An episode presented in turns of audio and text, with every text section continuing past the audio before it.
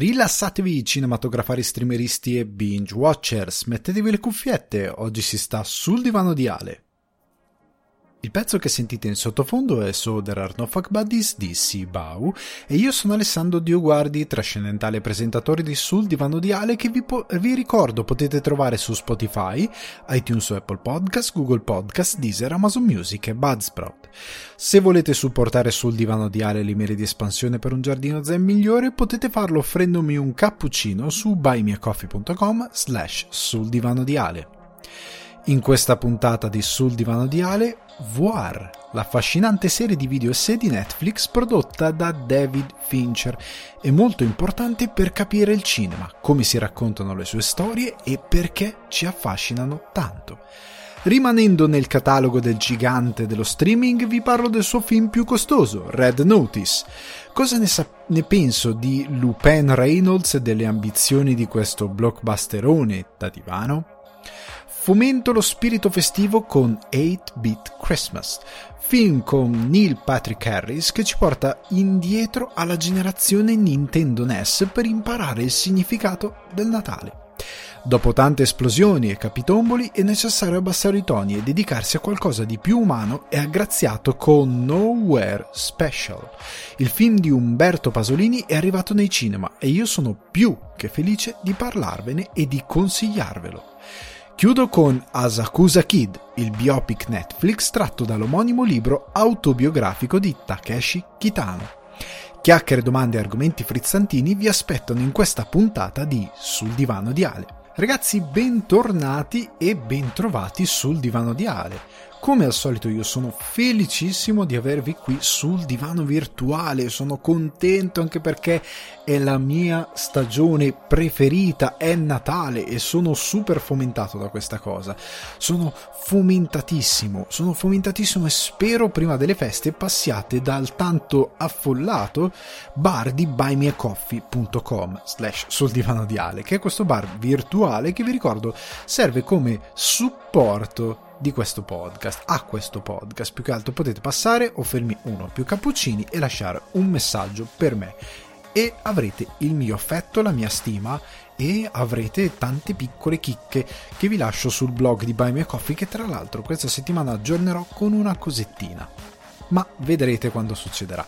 Vi ringrazio in anticipo, ringrazio chi l'ha fatto in passato, vi devo anche un video che deve arrivare in questi giorni e che ancora sono stato veramente preso in questi giorni perché ho finito i 12 Days of Christmas, la rubrica che vi terrà compagnia non dal 12 dicembre come avevo detto erroneamente la scorsa settimana, ma dal 13 dicembre, il giorno di Santa Lucia dal giorno di Santa Lucia, il 13 dicembre, fino al 24 dicembre, vi terrò compagnia. Un episodio al giorno dove vi parlo di uno o più film o di contenuti dedicati comunque alla televisione o presenti su piattaforme streaming o comunque tutta roba fa- facilmente recuperabile che eh, vorrebbe tenervi compagnia per le feste. Alcuni sono dei cult che io guardo tutti gli anni, eh, alcuni sono film molto più recenti, alcune sono eh, opere magari che ho scoperto di, appunto di recente, però spero vi possa tenere compagnia questa rubrica, vi possa servire per, per darvi appunto un consiglio quando magari la sera di ah voglio guardarmi un bel film di Natale. Cosa mi guardo? E avete i 12 Days of Christmas. Ovviamente in queste puntate sto recensendo qualcosa. Settimana scorsa ho recensito il film con eh, Kristen Stewart. Ehm, Happy Season in italiano non ti presento i miei ecco mi stavo scordando il titolo settimana scorsa ho recensito quello questa settimana ne avrete un altro che sfortunatamente che io sappia non è ancora distribuito in Italia nonostante sia vabbè ve ne parlerò dopo comunque non è distribuito in Italia come vi dicevo, questa stagione è meravigliosa. A me piace veramente tanto. Ci sono un sacco di film di Natale nuovi, alcuni che sono usciti su Netflix. Quelli su Netflix, ragazzi, io non vi parlerò di moltissimi film su Netflix. Sarebbe bello fare qualcosa a riguardo probabilmente l'anno prossimo. Per quest'anno avete già i 12 Days of Christmas esclusiva di YouTube, quindi solo sul mio canale YouTube lo trovate, Alessandro Dioguardi, se cercate su YouTube, ma comunque a tempo debito vi condividerò il canale in modo tale che potre, potre, possiate, mi stavo incartando, trovare i contenuti, ehm, quindi do, iscrivetevi al canale, attivate la campanella così avete le notifiche, però io comunque vi spammerò i 12 Days of Christmas. Al di là di quello, su Netflix è pieno pieno raso di film prodotti quest'anno, negli anni scorsi, sono Dio mio, non saprei benissimo. Co- Netflix, io lo ripeto sempre, questa cosa che unisce alto, basso, è, è, è, meraviglioso da questo punto di vista Netflix, però ci sarebbe tanto da dire su il film di Natale di un certo tipo, ve ne parlerò, ve ne parlerò sicuramente in futuro. Ecco, se starete con me in questa bellissima realtà che è sul divano di Ale, l'anno prossimo avrete sicuramente un contenuto dedicato a questo tipo di, uh, di film. Mi, mi, mi, ci spenderò sicuramente. Ma ecco, eh, in questo periodo di feste, tra l'altro, una cosa eh, molto bella la possibilità di veder, poter vedere molto cinema, poter vedere molta televisione, poter eh, un po' tornare bambini. Cioè, per me, io in questo periodo eh, sto avendo la fortuna di poter stare mm, molto più tempo con la mia famiglia, che mia moglie e mio figlio, e di poter dedicarmi un po' di più a guardare qualche film in più mh, mm, di Natale, festivo o film in generale, di poter magari guardare, stare un po' sveglio più tardi, di guardare quella serie TV in più, lavorare un po' di meno, abbassare un attimino i ritmi di lavoro, anche se fino adesso sono stati molto alti, devo dire la verità. Però la possibilità, ecco, di fare qualcosa cosa che magari eh, solitamente non ho la possibilità eh, di fare. Si torna un po' a quando si era bambini, ma dopo parlerò anche di questo. Vi ricordo che il lunedì alle 21.30 sono su Twitch per parlare di cinema e televisione. Non parlo di gaming, ci sono altre puntate dedicate al gaming, parlo proprio di cinema e televisione. Parlo di contenuti che non sono qua sul podcast, parlo di box office, parlo di alcune cose che sto guardando, alcune cose che magari non porto in puntata perché sono molto accessori. Parlo soprattutto con voi, con, cerco di avere un dialogo con voi, molti di voi vengono regolarmente, parlano con me dalla chat. Ragazzi, è un, è un modo per darvi un contenuto alternativo anche su Twitch, anche quello ovviamente col tempo si evolverà, avrà delle incarnazioni diverse, però venite su Twitch, supportate il progetto e eh, potremo eh, anche avere qualcosa che sia costruito apposta per voi, per le vostre preferenze, per il tipo di programma che vorreste vedere su una piattaforma come Twitch. Ecco, si possono fare tante cose. Ho parlato di, eh, di Diabolic, ho parlato ad esempio di mh, mm, produzione di manga, alcune cose le rimetto poi su YouTube. Ho parlato di Renatino, non ne parlerò qui nel podcast di Renatino, o forse sì. Non, non, lo so, no, no, non ve ne parlo nel podcast, ve lo, ve lo, trovate su YouTube, vi troverete su YouTube uno spezzone, lo spezzone dedicato a Renatino, ehm, perché ne parlo un attimino. E comunque ecco, su Twitch potete trovare questi contenuti. Veniamo però nel, nel vivo della puntata, iniziamo a entrare nel merito della puntata e devo farlo col cuore molto pesante, eh, perché è venuto a mancare giusto ieri, Oggi è venerdì 10, ieri era giovedì 9 mentre registro, eh, era giovedì 9, ehm, cioè registro di venerdì 10, ieri era giovedì 9, si stava creando un intorcinamento carpiato, è venuta a mancare Lina Vermüller, eh, regista di 93 anni, ehm, una presenza importantissima per il nostro cinema, la prima donna della storia del cinema ad essere candidata all'Oscar per la miglior regia con Pasqualino Sette Bellezze nel 75.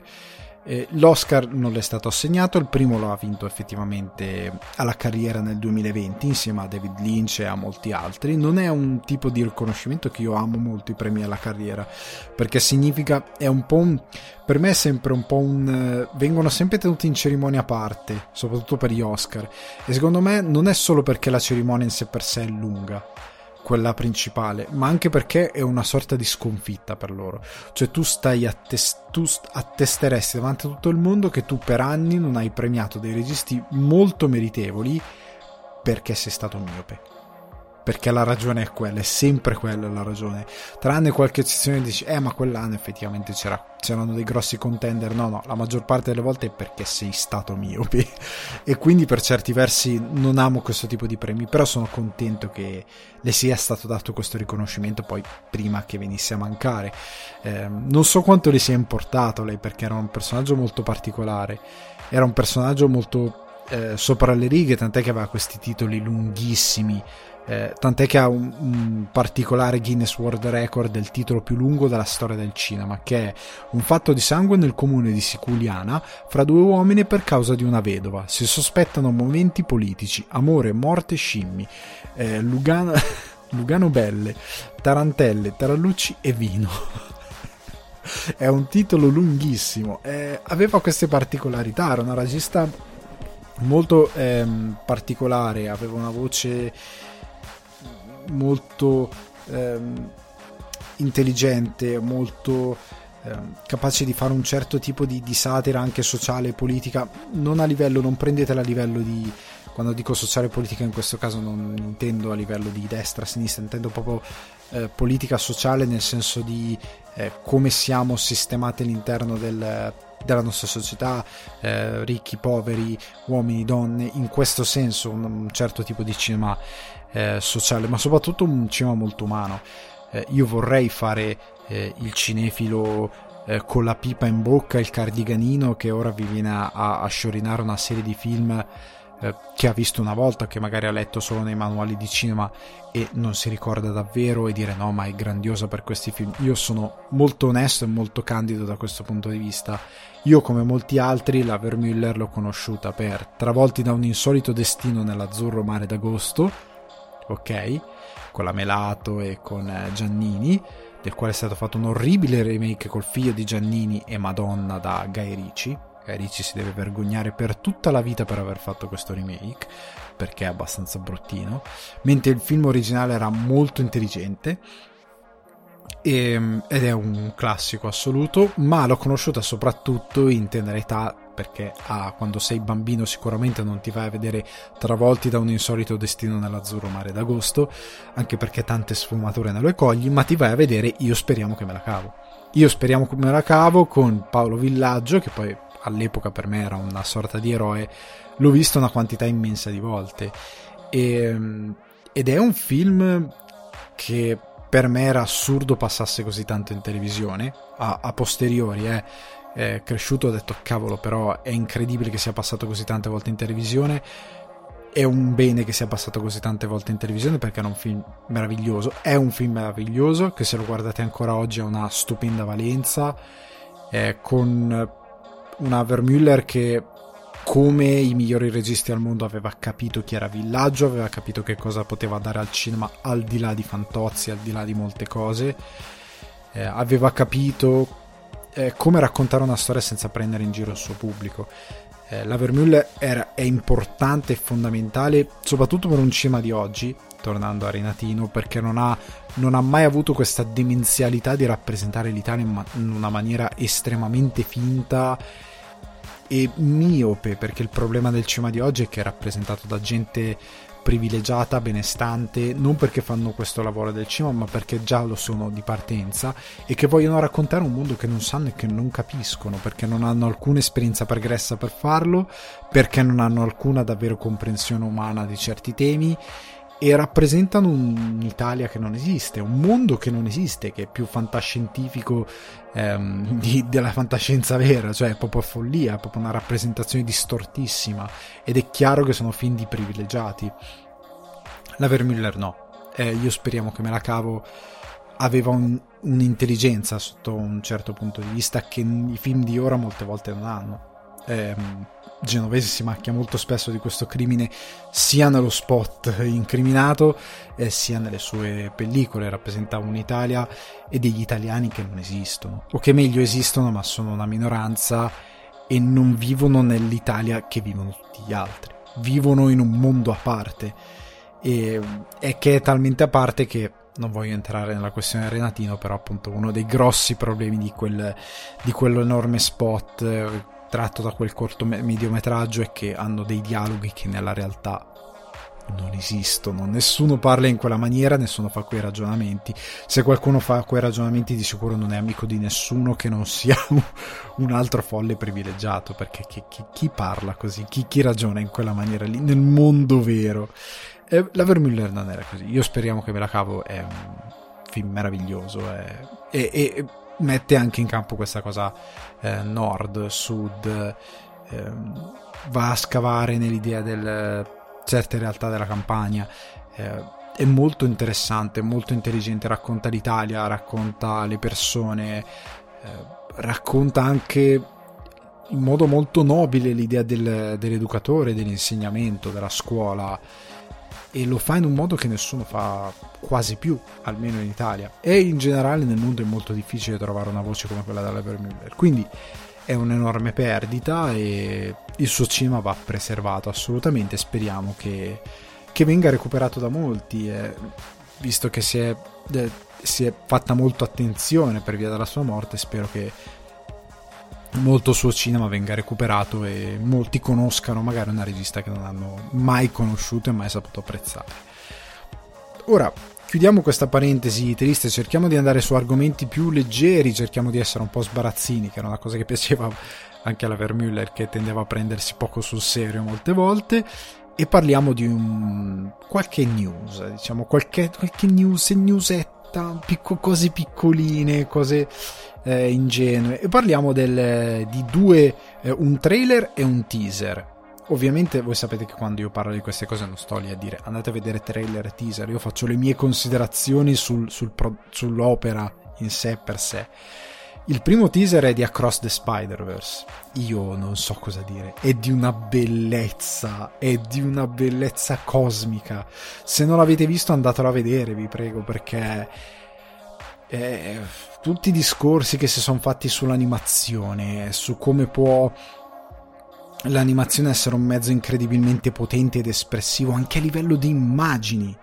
Cioè, quello che fa quel teaser, quei pochi secondi di teaser, quei pochi minuti, perché un minuto è qualcosina, due minuti, una cosa così, di Across the Spider-Verse a livello visivo, a livello di costruzione eh, dei quadri, colori, ehm, tecniche utilizzate che danno un senso ben preciso a un certo momento di quella storia che vuole raccontare ti danno anche un senso di come viene raccontata la storia, il fatto di distorcere eh, un certo tipo di realtà che il cartone ti racconta e dartene un'altra, scegliendo uno stile di animazione diverso in base a quello che succede a Miles Morales viaggiando verso un'altra dimensione, e in questo caso in quello di Spider-Man 2099, Miguel O'Hara.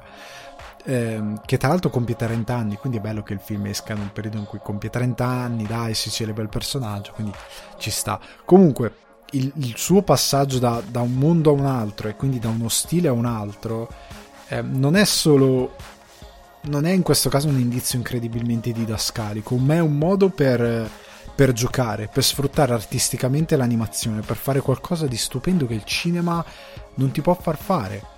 Cioè se visivamente tu fai la stessa cosa al cinema col VFX quello che è viene probabilmente una schifezza. Viene un casino, eh, viene un, una roba abbastanza ehm, poco credibile, con, eh, devi giocare in un altro modo. Eh, nel, nel passaggio tra un universo e l'altro perché la realtà è quella che è non è che ti cambia se vai in un mondo parallelo ti cambia la realtà con l'animazione puoi giocare con gli stili ok? Perché è a tuo appannaggio quella realtà artistica, non è appannaggio di chi è nella narrazione è proprio per tua fruizione visiva ed è stupendo quella possibilità, oltre al fatto che dà un dinamismo a Spider-Man che è molto necessario e possibilità di regia che live action non avrà mai, non avrà mai. E lo abbiamo visto con eh, gli Spider-Man degli ultimi anni. Hai delle soluzioni di regia molto forti, Spider-Man 2 di Raimi ne ha usate tante, pare che siano state rubate per il nuovo mm, No Way Home, pare che molte tecniche le abbiano rubate. E sembra anche il caso, magari fanno anche un film girato in maniera interessante, ma al di là di quello non puoi mai arrivare già al dinamismo di alcune scene che si vedono anche in questo teaser. È incredibile, è incredibile al di là di quello che è la tecnica di animazione, proprio fantastico. Tu gli dici porca miseria che bello, che bello, proprio ti esalti perché dici cavolo voglio averlo adesso perché è stupendo. E ehm, davvero io non vedo l'ora di vederlo al cinema. Sono, sono in hype totale, oltre al fatto che parte 1 è parte 1. Io spero che stiano facendo una produzione back to back, cioè quindi che producono parte 1 e parte 2 tutto e poi ci diano tutto quello che è. Spero, spero. Eh, però appunto parte 1, parte 2, Dio mio vi prego. Cioè, io Spider-Man lo vorrei vedere tutto al cinema. Io spero che, cioè tutto al cinema in questa maniera. Io spero che Miles Morales arrivi sempre in questa formula. Spero che crescendo, come già si è visto che è un po' cresciuto dallo scorso a questo. Spero che crescendo Miles Morales porti anche mh, determinati temi come eh, l'amore che sia, che sia adolescenziale un po' più adulto, la perdita, spero che porti dei temi adulti che anche seppur da fumetto tramite l'animazione e che porti qualcosa di potente a livello drammatico sempre tramite eh, l'animazione, tramite questo mezzo che secondo me è illimitato e non vedo l'ora. Vi prego andate a guardare il teaser perché è magnifico. Parlando di cose che si sono mostrate, il trailer finale di Matrix Resurrection, che finalmente arriverà al cinema ehm, in Italia a gennaio, qua arriva a fine dicembre. Io sono molto in hype, ero meno in hype prima. Ultimamente, soprattutto in questo final trailer dove sono state mostrate alcune cose di trama, dove si parla di una sorta... è diventato Evangelion.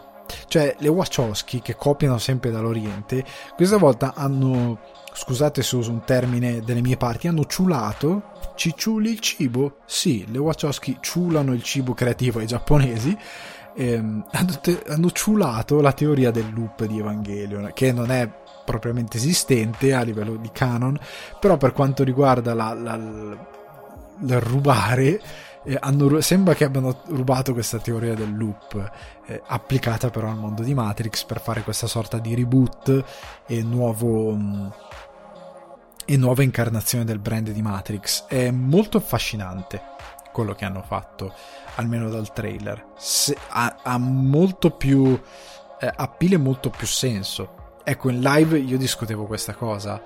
È piuttosto che fare una buffonata fanservice, scusate fan di Star Wars, ma per me è così, che ha fatto JJ Abrams con il suo nuovo primo capitolo della trilogia, che è sostanzialmente un remake eh, di quello che era stato fatto precedentemente con Star Wars, ma con i personaggi della vecchia trilogia mettendo dentro quelli nuovi, è sostanzialmente un remake. Gli eventi sono pressappoco carta carbone.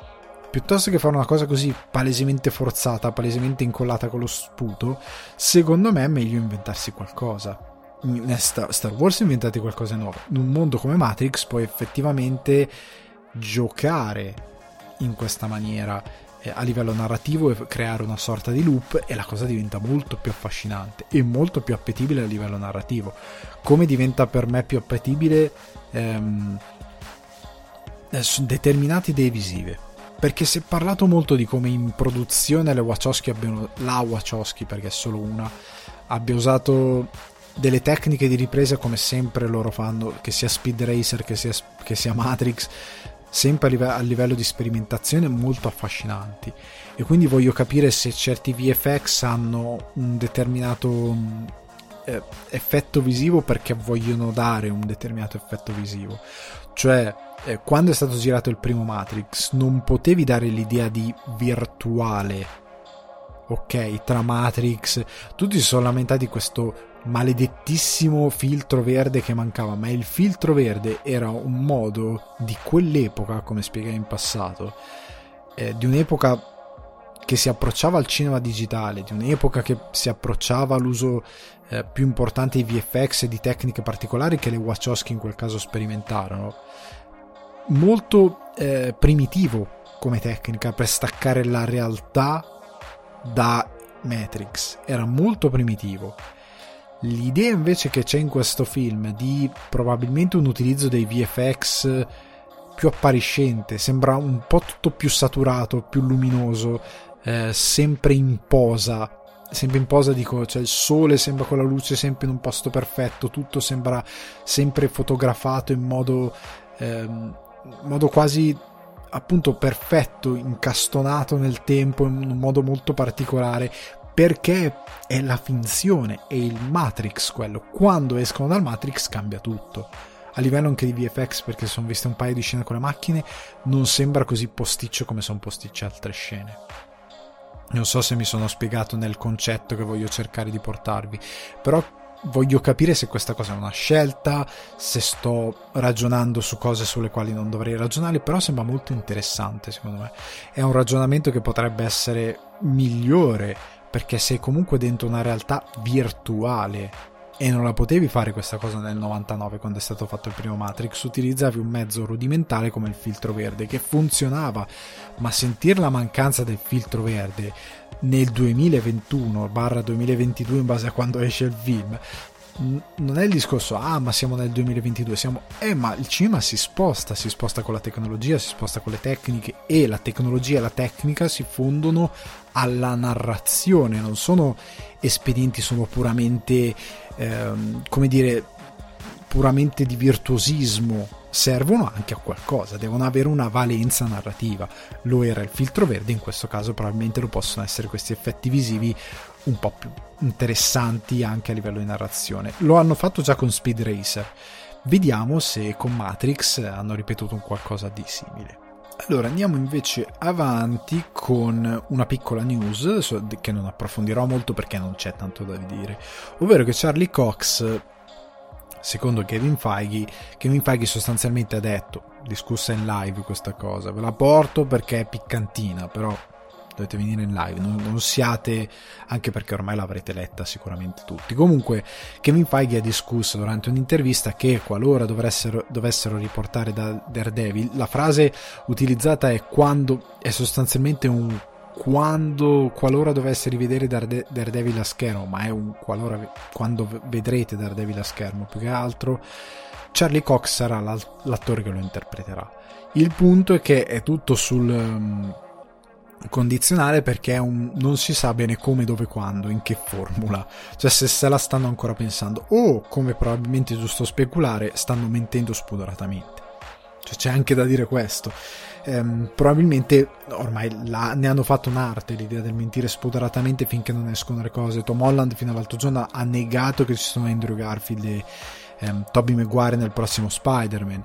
Ehm, eh, no, anzi nel prossimo Spider-Man che esce tra 5-6 giorni.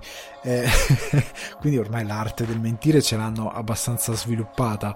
Eh, come tutti si sono sorpresi. Ah Venom 3 è confermato. Ma ragazzi ma i miliardi di dollari che avete dato a quel, a quel film stavo per dire a quel cinema a quel film i, i miliardi eh, no vabbè i milioni di dollari prossimi al miliardo eh, che avete dato a quel film eh, porca miseria, ma la scena dei titoli di coda, che è l'unica cosa per la quale sono andato, ma l'avete visto o no?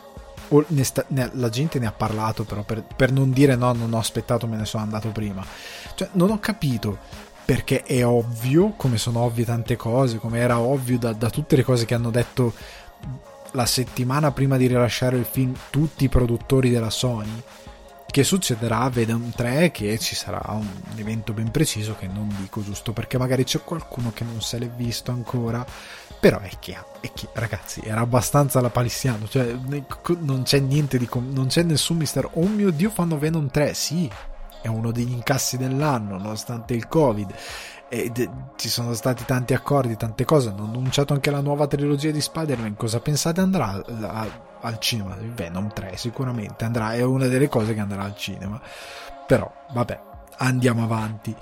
Eh, devo ammettere di essere contento, devo ammettere, sono molto contento, riformuliamo perché sembra brutta, che la campagna promozionale di Diabolic sta dando segni di vita. Ehm, Mole Antonelliana a Torino, illuminata con le scene del film, con questa Miriam Leone gigante che spicca sulla mole, con lo sguardo di Diabolic, finalmente. Il film esce tra sei giorni, queste cose le ho viste ieri o l'altro ieri, me le avete segnalate su Instagram alcuni di voi, poi le ho ricondivise. Ho visto che esiste un account Instagram di Diabolic che nessuno del cast si era premurato di condividere, almeno io seguo la Leone, non c'era nei suoi post non c'era, che, che oh, magari non l'ho notato io, ma tra l'altro c'è anche questa cosa meravigliosa di Instagram che mi suggerisce nel cerca di Instagram io la monnezza, ho la mo- tutta roba della quale non me ne frega niente, tranne un paio di cose, non so in base a che cosa funzioni questa cosa qui, non me ne frega niente di quello che mi suggerisce il cerca di Instagram. Il, il, il, cavolo di, di account di Diabolic non l'ho mai visto, ma al di là di questo non ho mai visto almeno in questi giorni seguo molti fumettisti, non ne ho visto uno parlare di Diabolic. Questa cosa comunque continua a preoccuparmi. Comunque ho visto che esiste un account Instagram, ho visto che c'è stata questa grossa campagna pubblicitaria, stazioni di treni, cartelloni, eh, ho visto che Agnelli di X Factor ha cantato il pezzo che ha inciso per Diabolico, visto che c'è un video, mi pare anche girato dai Manetti Bros, se non vado errato, se ho, visto, se ho letto bene la firma a schermo su YouTube, eh, perché mi sono andato a guardare il video, eh, perché X Factor non, non lo guardo, e mm, quindi si muove qualcosa. Io continuo a dire questa cosa qui. Io vorrei che il film entrasse questa cosa chi mi segue su Twitch il lunedì alle 21.30 lo sa nella top 10 del box office italiano scalzando al decimo posto Space Jam 3 ed entrando superando i 3 milioni rotti di euro di incasso. Io lo desidero tantissimo, sarebbe una grandissima vittoria. Ma lo sfortunato calendario, perché esce e al cima c'è No Way Home, e già è un grosso ostacolo, e l'altro ostacolo è House of Gucci, che comunque attirerà un sacco di gente, bello brutto che sia. Trovate nella puntata scorsa, trovate su YouTube dove volete. Ehm, Comunque sta di fatto che, ehm, porca miseria ragazzi, eh, ha due concorrenti piuttosto forti al cinema in quei giorni. Eh, la, la campagna pubblicitaria è quella che è. Io vorrei arrivasse almeno esordire con un incasso da un milione di, di euro. Almeno. Alla prima settimana, boom, almeno un milione ho paura che ne incasserà forse mezzo di milione, considerando i due forti eh, avversari che ha al cinema, perché parliamoci chiaro, se non ho capito male, esce appunto il 16, eh, il 15 esce No Way Home, ma saranno le visioni d'anteprima eh, o in pochi cinema, il 16 è un giovedì, il giorno in cui esce tutto, e in quel weekend si fanno i soldi, il weekend dopo è quello di Natale. E quindi, ragazzi, non è che c'è tanto da, da, da, da menare il camperlaia. Ci siamo, ormai è finita. Se si fa, si fa ora. Eh, nel senso, se si incassa, si incassa in questo periodo, poi sarà un po' difficile. Ok? Comunque, io spero vada bene. Ma ho paura di no. Io temo che potrebbe andare anche sotto il mezzo milione di euro all'esordio per come ha gli avversari messi di fianco però speriamo vada bene. Io spero sinceramente vada bene. Vado avanti con altre due piccole cose. Ho visto i The Ferragnez, ho visto i primi due episodi su cinque che ne sono usciti, ma ne devono arrivare altri da quello che ho capito. Come discutevo sempre su Twitch alle 21.30, ehm, io sono contento che esista questo show perché noi non abbiamo nulla che racconti un certo tipo di nostro presente a livello generazionale e quant'altro, non abbiamo praticamente nulla. Che ci sia questo show è interessante dal mio punto di vista, considerando che la pubblicità l'altro giorno era Times Square, dei De Ferragnez era Times Square a New York, e mm, è, inter- è bello che ci sia. La serie è in- affascinante per capire determinate cose ed è anche preoccupante secondo me da un certo punto di vista. ora, la serie è quello che è ragazzi, se ve la volete vedere, ve la guardate, se non ve la volete vedere, non ve la guardate. Fate come volete. Eh, è interessante guardarla perché è uno spaccato su una finestra della nostra realtà che può essere interessante, eh, che può, può raccontarci qualcosa del nostro presente piuttosto che vivere in una bolla di un presente costruito da noi che non esiste o che è molto eh, piccolo e chiuso. Per me è bello guardarlo, e capire questo, capire maggiormente il mondo che mi circonda. Posso dirvi che eh, la mia impressione è che mi sembra ehm, essere John Malkovich, cioè ehm, la cosa che mi fa paura è che da un lato vedo Fedez che mi sembra non so se Fedez ascolterà mai questa cosa, ma qualora dovesse ascoltarla eh, non so, scrivimi, voglio parlarti. Non lo so, mi sembra un, un uomo eh, della classe operaia. Io che sono cresciuto in provincia mi sento un po' un Clark Kent, un campagnolo eh, lo capisco molto Fedez, cioè sono, mo- sono incredibilmente vicino a Fedez a livello eh, di, di, persona, lo guardo e mi vedo qualcuno che per certi versi posso capire a livello empatico cioè a livello di da dove vieni, cosa fai, eccetera, eccetera. Poi ci sono, ovviamente, come tutte le cose, abbiamo percorsi vita completamente diversi, ci sono cose che dico, ma cos'è sta roba? Ma è ovvio, eh, quello vale per tutti. Ma lo, lo, capisco, io credo che il pubblico possa rivalutare tantissimo Fedez, che, del quale magari ha un'immagine distorta. Per la Ferragni io credo che sia cattiva pubblicità questa serie è cattiva, la, è un film di Paolo Genovese, nel senso che a me è preoccupante perché eh, dà l'immagine di una persona di base benestante e che su questo essere benestante ha costruito ulteriore fortuna, che è una cosa positiva, eh? Perché in Italia si tende sempre a parlare male di chi ehm, l'Italia è un paese dove le persone benestanti non vanno su, cioè stanno esattamente lì dove sono. Io ho un sacco di amici che sono eh, benestanti, sono figli di persone eh, benestanti e loro non hanno elevato il loro status, sono rimasti esattamente dove erano, non hanno utilizzato quei mezzi incredibilmente elevati rispetto agli altri per costruire altro non che tu lo debba fare, ma hai una grossa opportunità per fare cose che gli altri non si possono sognare di fare, o che lo possono fare o con molta fortuna o con una quantità di lavoro disumana. E non lo fanno. Non lo fanno perché non gliene frega niente, anzi possibilmente vanno ben al di sotto delle proprie possibilità, molto ben al di sotto e addirittura peggiorano il loro status, diciamo sia economico che sociale perché sono eh, pasciuti il merito del, di quello che ha fatto la Ferragni è stato di andare ben oltre, molto ben oltre rispetto al suo punto di partenza. E questo le va riconosciuto come un esempio per molti altri, che sia ehm, di fare l'imprenditore digitale o altro. È un esempio di dire ok, sei a da 0 a 10, sei a 7, puoi andare a 10, non rimanere a 7 puoi rimanere a 7 ma sicuramente non scendere dio mio. Cioè cerca di, cerca di lavorare un pochettino per te stesso come persona per chi ti sta intorno per il mondo in generale può, può essere utile ehm, per tante cose. Comunque c- cerca di perseguire come ogni altro essere umano l'ambizione dell'essere umano di migliorarsi di andare oltre. Comunque di là di questo mio pensiero ehm, questa cosa è lodevole ma la cosa brutta è che come molte persone eh, benestanti eh, vedo che non vivono nella realtà.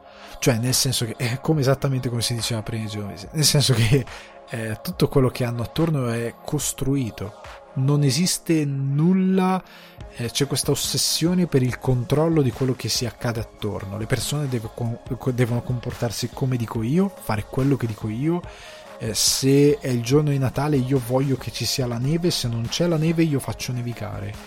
Eh, eh, a me personalmente come essere umano mi crea un problema questa cosa, perché vuol dire che nulla di quello che provi nella tua vita è minimamente aperto all'idea di vivere caso- di abbandonarti all'idea, ecco come la serie di Zero Calcare, che sei un filo d'erba in un prato e che ti può accadere quello che ti può accadere, che tu devi comunque essere attivo e che quindi devi vivere nel mondo, ma devi lasciare al mondo da dadi, sono dadi che vengono lanciati e ti accade quello che ti accade, ti possono accadere robe incredibili anche per esperienze personali, lo posso dire. L'idea folle di utilizzare la, la tua possibilità per controllare ogni singolo momento della giornata è una cosa che per me è un po' diseducativa da far mostrare.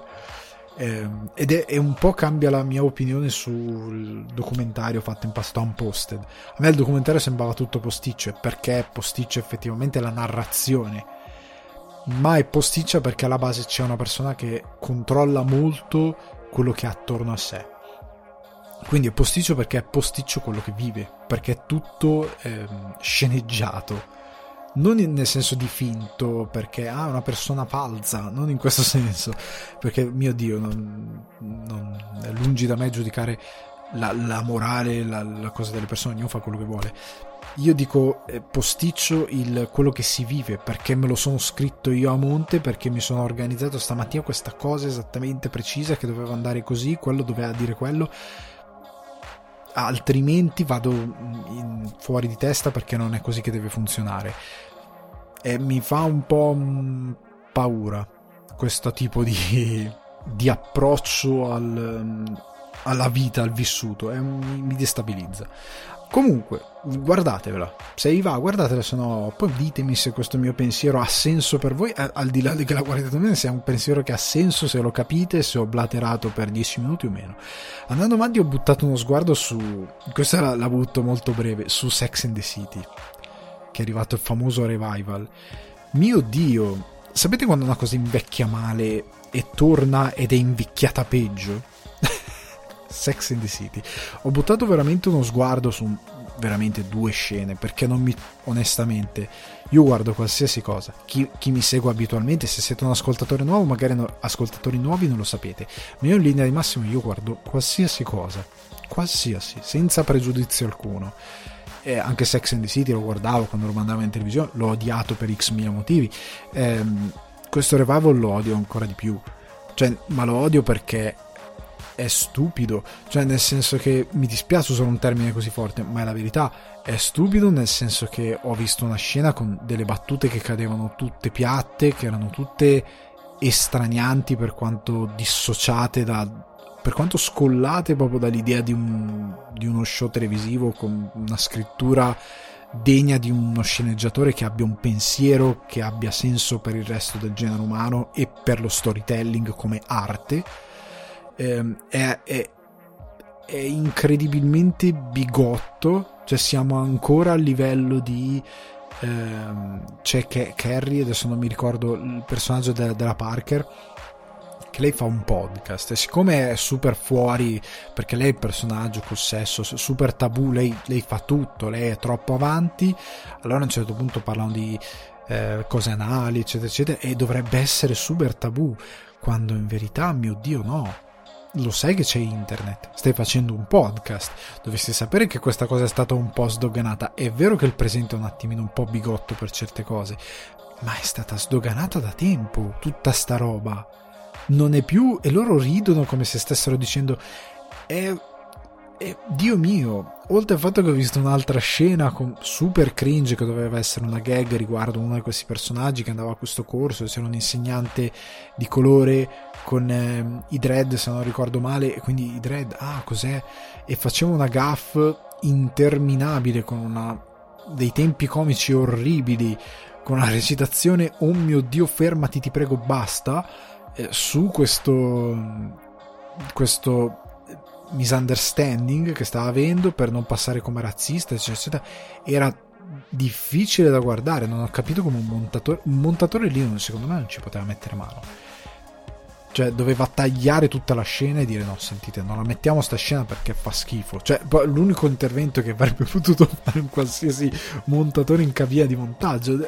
Cos'è sta roba? Possiamo toglierla? No, la vogliono perché se no lo show viene 25 minuti, porca miseria. E vabbè, e la teniamo, però è orribile, io lo, lo scrivo qua nelle note, è orribile, eh, datemi una regolata. E l'ho trovata una cosa, non si può. Comunque, andiamo all'ultima news non news, questa è veramente una news, ovvero la cancellazione di Cowboy Bebop, che è un evento che mi prende completamente alla sprovvista, cioè io non me lo sarei mai aspettato, io che ripeto guardo qualsiasi cosa, ho guardato Zero, Kuron, io guardo qualsiasi cosa, qualsiasi, e io ci ho messo due giorni a guardare il secondo episodio di 30 e passa minuti di Cowboy Bebop, è, è veramente difficile da guardare, è difficile da guardare, io quelli che testate ridicole americane, eh, GameSpot o IGN che hanno questa cosa, tutte le volte le confondo, di mettere i voti con la schedina, con i voti, il numero e pro e con, che gli hanno dato 8. Come fai a dare 8 a una serie che chiaramente in alcuni frangenti è montata male? Come ci sono problemi di regia, ci sono problemi di... Eh, lo spiegavo in live, eh, una sc- lo, credo di averlo spiegato anche in una puntata, un semplice spegnere una sigaretta col piede non funziona eh, quel personaggio, oddio, preso dal manga con dal manga, dall'anime, scusatemi, eh, non mi sta, eh, non Vincent, potrebbe essere Vincent, ma mi sta venendo un nome caso, coi capelli bianchi, è ridicolo, è ridicolo lui, è ridicola la ragazza che dovrebbe essere questa A Dame to Kill For, la famosa donna per cui vale la pena uccidere. E il casting è sbagliato, lei non funziona. In un contesto noir eh, di qualsiasi tipo, anche sci-fi nello spazio, non funziona. Le location sono posticce, rendono male in camera. Eh, ah, è troppo sbagliato. E ho paura per One Piece. Netflix ha bruciato una quantità enorme di soldi e risorse in questo prodotto che era chiaro non avrebbe funzionato. Cioè, in, in live io avevo parlato ecco di quell'altra news di HBO che ha sostanzialmente investito 30 milioni in un pilot di una serie spin-off di Game of Thrones, quella con, eh, oddio, eh, la Watts, che non vedremo mai perché HBO ha detto no, non funziona, non va bene, eccetera, eccetera. Questa cosa non deve vedere la luce perché non funziona. Hanno speso 30 milioni. Ma Netflix, rubare un modo di lavorare a HBO e avere qualcuno che dice no, sentite ragazzi, giriamo il pilota, girato il pilota, montate e dicono no ragazzi, o lo rigirate o questa cosa non si fa perché non funziona. Anche a livello di sceneggiatura, possiamo toglierla sta cosa. Cioè, non ho capito come nessuno abbia notato che non funzionava in niente niente dal casting, dalle scenografie, dalla regia, dalla scrittura. È stato cancellato? No, eppure qualcuno gli ha dato 8 e ha detto che era buona. Non è una questione che, eh, come dicono molti, è negativo rispetto a quello che era l'anime, l'affetto che hai rispetto all'anime. No, no, no, tecnicamente lo guardi ed è brutto. È brutto, non voglio ripetermi, è brutto per tutte quelle ragioni lì. È stato cancellato e mi pare il minimo. Io credo mi, mi sembra il minimo. È tanto che secondo me è stata prodotta tutta la stagione. E secondo me è già un ottimo traguardo che sia stata prodotta tutta la stagione. Comunque, chiudiamo questa cosa. Sapete che One Piece secondo me farà la stessa fine, arriverà la prima stagione, sarà un disastro termonucleare e verrà cancellata. Io ho questa vaga impressione. Passiamo quindi alle recensioni, anche se apro con eh, un consiglio, diciamo, perché la prima cosa di cui vi parlo oggi è War, che è questa serie di video sé, non un documentario, perché viene passato tipo come un documentario Netflix, ma in verità non è una serie di documentari, non è una serie documentaristica, sono dei video essè eh, dedicati al cinema e prodotta da David Fincher.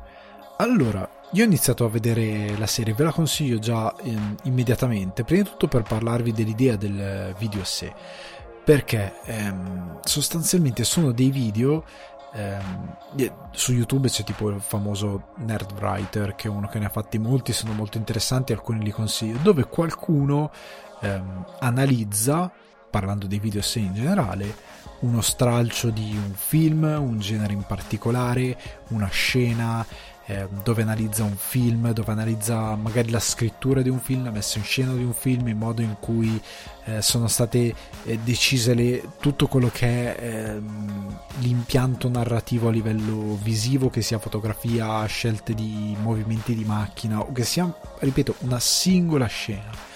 In questo caso ogni episodio prende, in alcuni casi, tipo il primo episodio è su Jaws, lo squalo, eh, il secondo episodio è su Lady Vendetta, ma in modo molto ampio sui film di Vendetta, sui revenge movie e va avanti in questa maniera. Tra l'altro il secondo episodio è molto bello.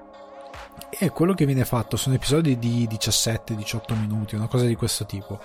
Sono appunto questi video sé molt, con una production value molto alta perché tipo ci sono ricostruzioni ehm, girato eh, in alcuni ci sono sempre spezzoni di film presi e montati all'interno del, di questi video sé in altri ci sono proprio delle ricostruzioni eh, girate da alcuni registi che hanno contribuito non solo magari a scrivere qualcosa e in generale c'è qualcuno che scrive qualcosa e qualcuno che poi dirige eh, l'episodio, però comunque è una cosa di questo tipo, avete più o meno capito di cosa si sta parlando. Ve lo consiglio perché, ehm, perché il cinema certe volte le cose che io non amo molto spesso delle recensioni è la mancanza di analisi e non amo neanche poi nell'esposizione di molti pareri di pareri è la mancanza di analisi rispetto a quello che si vede a schermo che a volte è possibile farla soprattutto è possibile farla quando il film l'hai visto uno, due, tre, quattro volte perché una cosa che mi è rimasta impressa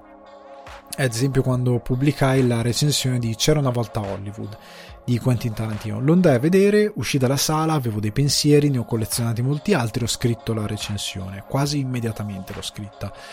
E ehm, un ragazzo mi scrisse: Ah, ok, hai fatto una bella analisi, ma io vorrei eh, un qualcosa dove vai a analizzare il film scena per scena. E io dissi: Ok, ok, è molto bello quello che mi chiede, molto eh, seriamente, molto bello, una, cosa, una curiosità molto eh, acuta e interessante.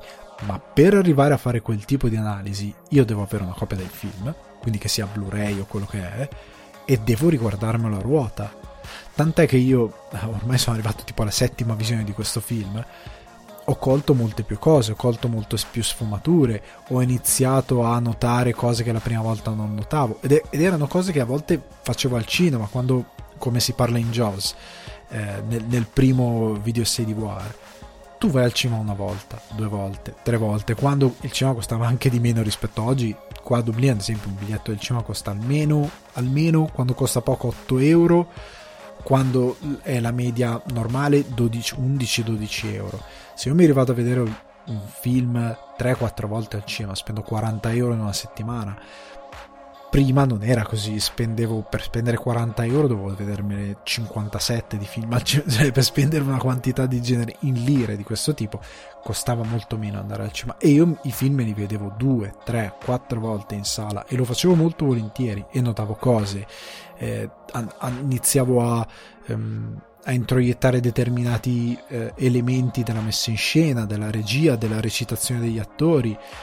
E per c'era una volta Hollywood, per fare un lavoro di quel tipo, appunto io risposi nel commento, dovrei fare questa cosa. Dovrei andarmi proprio a studiare il film, oltre al fatto che io ti potrei fare un essay su una scena ben precisa. Tipo io potrei fare un essay su C'era una volta Hollywood sul personaggio di Rick Dalton, parte, prendendo come mio punto focale del personaggio, vi faccio un piccolo esempio, la scena di eh, lui che deve recitare in quella, se non ricordo male, serie western, o quella parte, no, credo sia una serie western dove appunto fa Levi, come gli dice ehm, Al Pacino, e dove lui fa il cattivo e dove recita con la ragazzina. E ha questo dialogo con la ragazzina dove lui partendo dal libro di questo Bronco Buster eh, questo personaggio che mm, è, è, ormai vecchio, che mm, è domatore di tori, se non mi ricordo male, cavalcatore di tori come si usa eh, in, o di cavalli, adesso non mi ricordo bene che cos'era, ehm, nello specifico il Bronco Buster. Comunque lui nel, di questo perso- vecchio cowboy che inizia a avere dubbi su quello che è e c'è un parallelismo enorme che Rick stesso capisce con lui in quello che sta vivendo come attore e c'è questo momento con la ragazzina incredibile e tu da quello puoi partire e riandare all'inizio del film ed andare in altri momenti del film e rivivere tutto quello che è il, il personaggio di Rick Dalton analizzando come Tarantino ha scritto il personaggio di Rick Dalton mettendo in quella scena il cuore eh, di quel carattere quel personaggio ecco più che di carattere che termine un po' desueto. Comunque da lì puoi arrivare a fare un video se ci puoi mettere 15 minuti 20 minuti e War fa questa cosa qui la fa in modo diverso ogni episodio è una cosa diversa venendo a monte io dicevo nel cinema nella critica questa cosa molto spesso manca eh, siamo sempre più per questa cosa di stare sul pezzo molte volte a dare opinioni brutte perché sono superficiali sono eh, molto spesso che nessuno ne abbia male ma sono stupide perché non vanno mai oltre un certo tipo di lettura superficiale.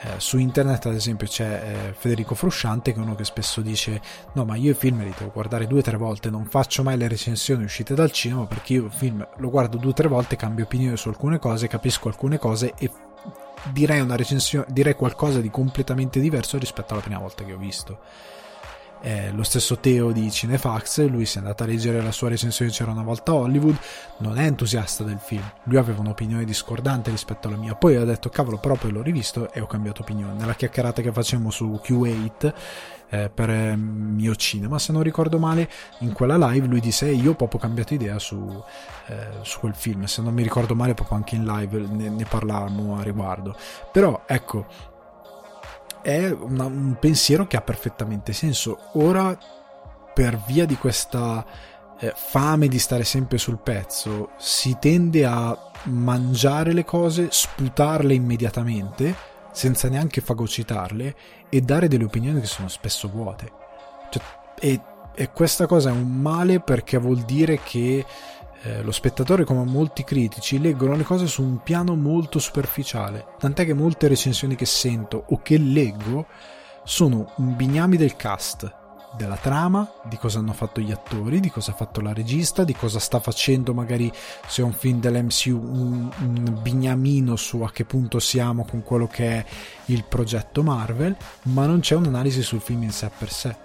Un sacco di aggettivi per dire meraviglioso, fantastico, quello che è, e poi alla fine del film, sì, ma il film com'è? Sì, ma c'è una scena che ti ha colpito, cosa ti ha lasciato questo film? La verità è niente, perché lo hai masticato e sputato e probabilmente non lo rivedrai manco mai più. E anche questa è la cosa mh, brutta di, di, come si guarda il cinema molte volte adesso. Ed è anche per questo che io ritengo eh, tante volte quando guardo cortometraggi, mediometraggi o anche nuovi registi che si propongono, hanno una narrazione particolarmente vuota perché c'è una narrazione particolarmente vuota? Perché si tende a badare a queste macchinette, come quella che sto usando in questo momento, detto macchinetta apposta, si tende a badare a ah sto girando con una Red 8K da 140 miliardi di dollari che ho noleggiato. Ah sto girando in pellicola. Ah sto girando con queste lenti anamorfiche piuttosto che con questo e quell'altro. Ah sto girando con lo stabilizzatore. Quanti video trovate sui social del cretino con lo stabilizzatore perfetto che può fare i video anche da iPhone? Ho girato un film con l'iPhone tutto intero l'ho venduto non l'ha visto nessuno però l'ha venduto e, e com'è il film? Niente, ha dei piani sequenza fatti perché aveva lo stabilizer, perché c'è l'autofocus nella camera o perché ha avuto dei mezzi tecnologici molto avanzati per permettergli di fare quel piano sequenza in modo molto efficace. Ha un peso narrativo? Assolutamente no. Il film narrativamente è vuoto, i personaggi sono vuoti e fa tutto schifo. Ed è il motivo eh, per cui, ad esempio, poi quando uno guarda un, qualcosa come. Ehm, Arcane rimane meravigliato perché c'è cura dei personaggi, cura della narrazione, cura dei conflitti, eh, cura dei rapporti tra loro. E eh, War vuole essere questo, vuole farti riflettere ad esempio su cosa sono i film di vendetta, su cos'è ehm, su ad esempio su Joe lo squalo riflette un po' da dove è nato il blockbuster sostanzialmente, per via dello squalo, cosa ha significato, come ha cambiato il cinema, se è un peccato che lo spettatore meravigliato da quel film abbia cambiato il cinema o meno. È un modo di eh, riflettere sulle cose. Io ho questa ossessione che per me le cose eh, spiegate perché è così non ha senso. Devi dare un senso alle cose. Devi spiegarmi perché è così. Non mi puoi dire, eh no, ma perché è così. Non è vero. C'è una ragione per le quali ehm, i personaggi sono scritti in un determinato modo, perché si scrive in un determinato modo, perché si gira in un determinato modo, poi c'è anche un motivo per cui vai a scardinare determinate regole. C'è sempre un motivo narrativo che ha una ragione. Non esiste in certe cose secondo me, ci sono delle, dei ragionamenti dietro, non esiste neanche, eh no ma a mio gusto, non c'entra a tuo gusto. Se il tuo gusto si traduce in un qualcosa che narrativamente non ha senso, che non, ha, non stabilisce nessuna connessione con lo spettatore, che non stabilisce nessun ponte tra il personaggio, la storia che stai raccontando e chi sta guardando, eh, non hai fatto niente, non serve assolutamente niente il tuo lavoro, è quello che porti allo spettatore un film vuoto, eh, tant'è che tante volte io me la prendo con, eh, me la prendo, eh, sono un po' più duro con determinate realtà, come molti film eh, che ci possono essere su Mubi e quant'altro, con chi piange, eh ma il pubblico medio queste cose non le vuole guardare perché non ci arriva, non è vero che non ci arriva, la verità è che certe opere hanno dei grossi difetti e se si avesse la capacità di analizzare eh, un po' più eh, non analiticamente, ma anche da un punto di vista artistico, che non sia una supercazzora, ma che sia eh, andare ad approfondire la scrittura di un personaggio, come com'è inserito all'interno di una storia, com'è inserito all'interno di un genere, cosa significa quel genere, com'è strutturato un determinato eh, genere che domina quel racconto? E tante altre varie caratteristiche, arriveresti a capire che quell'opera non è così buona come pensi e che se non arriva a un pubblico ampio non è solo perché ci sono problemi XYZ che esistono e che impediscono a quell'opera di arrivare, ma è anche perché l'opera stessa ha dei grossi problemi. Ehm, Voir è un, un meraviglioso modo per imparare a ragionare sui film per imparare ad andare oltre a certe opinioni da letterbox super superficiali, spocchiose, eh, non me ne frega un cazzo che condividete le color palette e i frame presi dai film senza dare un valore a quei frame. Hai messo un bel frame di un film, chi cavolo se ne frega? Non me ne frega niente se il valore di quel frame è che è bello. E che qualcuno sul manuale di cinema ti ha detto che quel film è importante, ma tu nella tua analisi non sai perché. Perché non sai dirmi nulla sulla scrittura eh, no, che non siano aggettivismi buttati in cacciara o cose che hai letto da qualche parte che ripeti. Non sai dirmi nulla sulla regia, non sai dirmi nulla sulla fotografia, non sai dirmi nulla sul contesto storico, eh, sia di quando si ambienta la storia, sia eh, di quando eh, è stato fatto un film, chi è il regista, cosa ha fatto, quali sono le sue motivazioni per fare non che tu debba sapere le motivazioni del regista ma che tu eh, vada a fare un ragionamento su perché ha voluto magari mettere in scena una cosa in un determinato modo cosa voleva comunicare se è riuscito a comunicarla.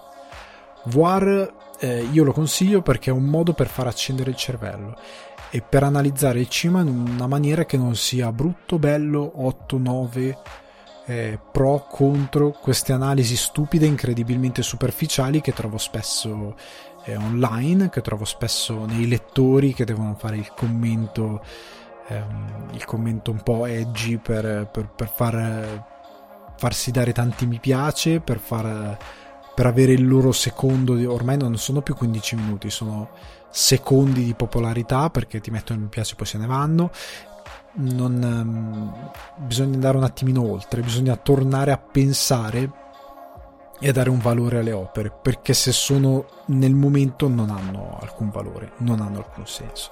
Quindi Voir su Netflix eh, consiglio, guardatelo, perché secondo me è un buon modo per accendere il cervello. Veniamo invece a quella che è la prima eh, recensione di questa puntata tenetevi forte perché vi parlo di Red Notice che è arrivato su Netflix che ha spaccato tutto eh, film, il più, film più costoso di Netflix il film più ambizioso eh, tutti felici il film più visto ah incredibile. Regia di Rosen Marshall Turber che scrive anche la sceneggiatura o Tarber eh, cast che ormai è in tutti i film Dwayne Johnson Ryan Reynolds e Gal Gadot. Allora di cosa parla il film? Ryan Reynolds è questo ladro tipo Lupin incredibile eh, che sostanzialmente viene catturato da questo poliziotto eh, dell'FBI, questo profiler dell'FBI credibilissimo che è Dwayne Johnson, eh, che sostanzialmente una volta che lo arresta finisce a sua volta incastrato da questa ladra con la quale Ryan Reynolds compete, che è Gal Gadot, e si dovrà unire a Reynolds per rintracciare Gal Gadot e per recuperare questo famoso artefatto che nella storia dell'umanità non è mai stato recuperato e che a quanto pare è inestimabile perché c'è questo ehm, sceicco ehm, chiamiamolo sceicco anche se il termine è sbagliato egiziano eh, che sostanzialmente vuole eh, regalarlo alla figlia e quindi sta offrendo una somma spropositata pur di averlo. Allora parto molto delicatamente dicendo che il film più costoso di Netflix è anche uno dei peggiori. Tolgo subito, eh, togliamoci subito il dubbio, è anche uno dei film peggiori dell'anno probabilmente, perché, come dicevo prima per Voir, la regia ha un sacco di virtuosismi, camere che volano, eccetera, eccetera, per raccontare nulla, per raccontare due macchine che passano in fila eh, un ponte a Roma, Dwayne Johnson che scende da una macchina ed è credibile zero in quello che fa, perché come dicevo per Jungle Cruise, il problema di The Rock, che rimane The Rock, è che la sua caratteristica è che è grosso e muscoloso. basta. Cioè, non, ha, non, la, non, è, non siamo più a Clint Eastwood col cappello senza cappello come si scherzava. Qua siamo a Dwayne Johnson che è con i muscoli e non c'è la versione senza muscoli o con qualcosa, con quasi cos'altro. È piatto. Non, dove lo metti, metti è nel ruolo sbagliato. Ci sono dei ruoli che vanno bene per lui, ma non li sta interpretando. Non stiamo parlando di eh, uno come Bautista, Blade Runner 2040, 2049, eh, Dune, Guardiani della Galassia, è uno che si è dimostrato capace di entrare in uno spettro di ruoli molto bene e di poter dare qualcosa e che lavora con dei grandi registi. Dwayne Johnson non lavora con grandi registi. Fa delle commedie di intrattenimento o degli action di intrattenimento che va benissimo farli perché sono due generi che mi piacciono molto, ma li fa male ed è sempre fuori parte, incredibilmente. E non funziona in quello che fa. Ultimamente è in film dove, come in Jumanji, anche qua non funziona in quello che fa. L'altro problema è. Vabbè, ragazzi, Ryan Reynolds, io l'ho detto, io lo stimo per le sue capacità produttive, ma fa sempre lo stesso ruolo. Lui è un ladro un po' impacciato, un po' sbadato, che fa eh, battute di cultura pop che sono le stesse che farebbe Deadpool o che farebbe qualsiasi altro personaggio interpretato negli ultimi dieci anni da Ryan Reynolds, è sempre lo stesso personaggio con le stesse battute in bocca. Pare che gli sceneggiatori, quando una produzione butta dentro Ryan Reynolds, dicono: Ok, questo è un manuale di come devi scrivere le sue battute perché devono essere esattamente quelle. Perché se non sono quelle, lui non recita. Ed è un peccato perché io l'ho visto in um, The Voices, quel film un po' particolare di genere e lui funziona in quella cosa lì ma deve un attimino piegarsi all'idea di fare qualcosa di diverso e non lo fa. Non, ha, non ne ha probabilmente alcun interesse. Lui è simpatico sa giocare è sicuramente un compagnone è bra- una, sicuramente una persona stupenda ma fa sempre lo stesso personaggio. E in chiusura c'è Gal Gadot che non, mi dispiace ma veramente non diciamo è la recitazione è Nettuno e lei è il pianeta Terra. Sono due mondi incredibilmente distanti e che fanno fatica veramente tanto a incontrarsi. È fuori parte, non ha tempi comici, eh, anche la battuta più innocua viene fuori come non dovrebbe. Mi, mi dispiace tantissimo, non, non è capace neanche di bucare più di tanto lo schermo, è fuori parte insieme a The Rock sono tantissimo fuori parte.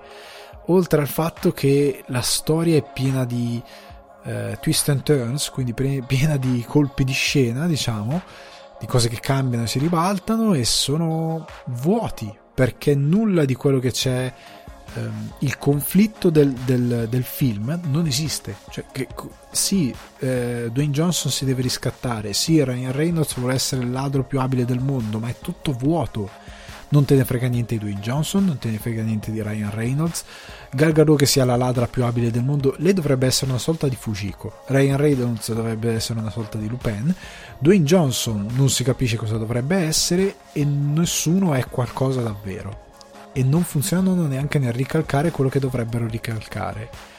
Eh, sono vuoti, è tutto vuoto quello che devono raccontare, eh, quello che sono loro come personaggi, non c'è una singola scena memorabile, non c'è una battuta che ti rimane attaccata, oltre al fatto che ehm, ci sono degli orribili effetti, eh, speciali, no, effetti visivi, scusate, perché secondo me questo film è stato girato a, a un certo punto del Covid e alcuni eh, shot sono palesemente fatti in green screen dopo.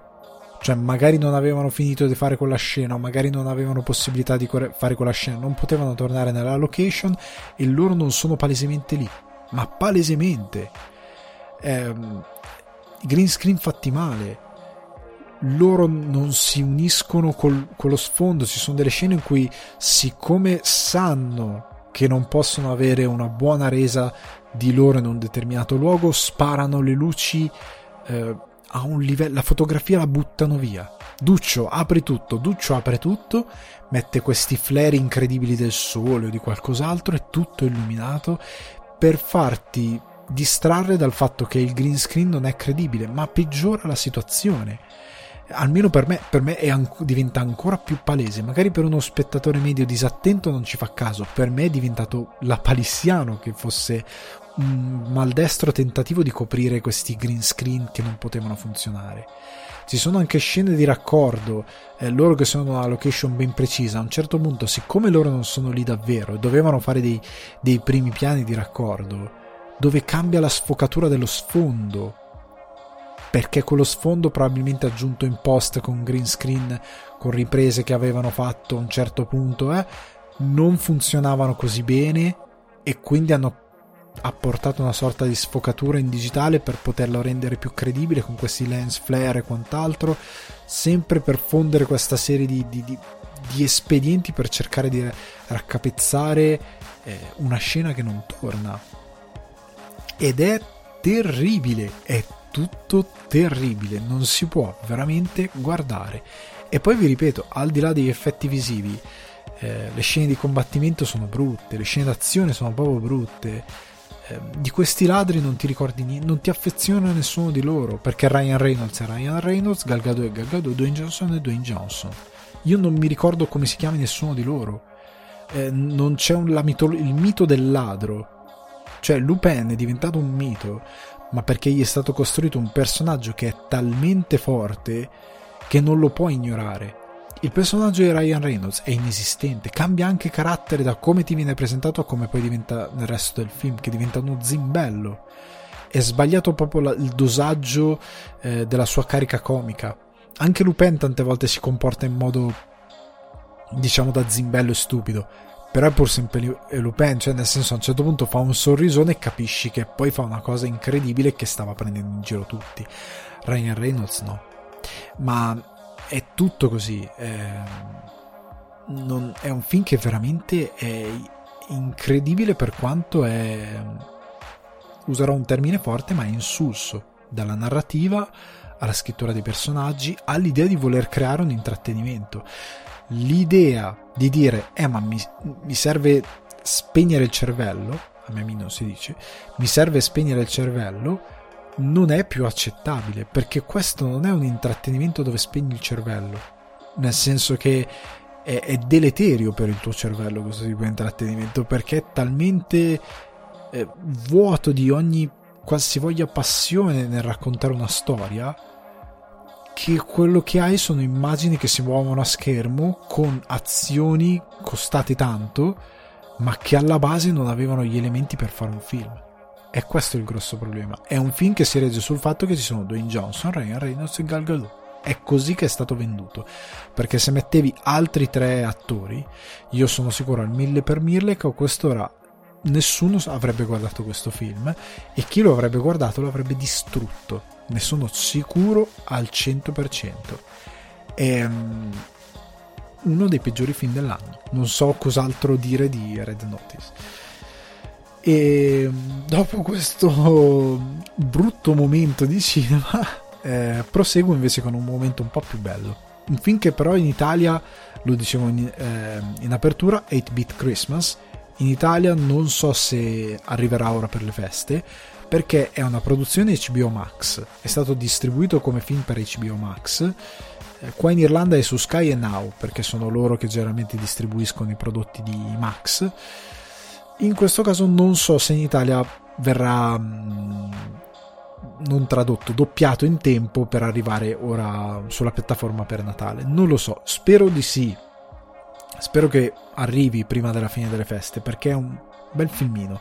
Regia di Michael Dawes, sceneggiatura di Kevin Jakubowski, con protagonista Neil Patrick Harris, eh, Winslow Figley, eh, Steve Zahn e molti molti altri. Allora, la storia è molto semplice, c'è mm, questo papà, il Patrick Harris, eh, che deve passare le feste della vigilia a casa eh, dei genitori e mentre porta eh, la figlia ehm, nella, nella, casa aspettando poi che la moglie con, eh, con gli altri figli li raggiunga, eh, hanno questa discussione perché sostanzialmente lei vorrebbe un, uno smartphone molto costoso nuovo lui sta dicendo mm, piantala, non c'è trippa per gatti e quando arrivano lì lui trova nella sua vecchia camera, cameretta il Nintendo, il NES, proprio il NES per questo 8-bit Christmas, eh, e dice dai giochiamo con Nintendo e ti racconto la storia di come io ho ottenuto questo Nintendo. E da qui parte questo racconto di eh, Neil Patrick Harris quando era bambino e dei suoi amici eh, siamo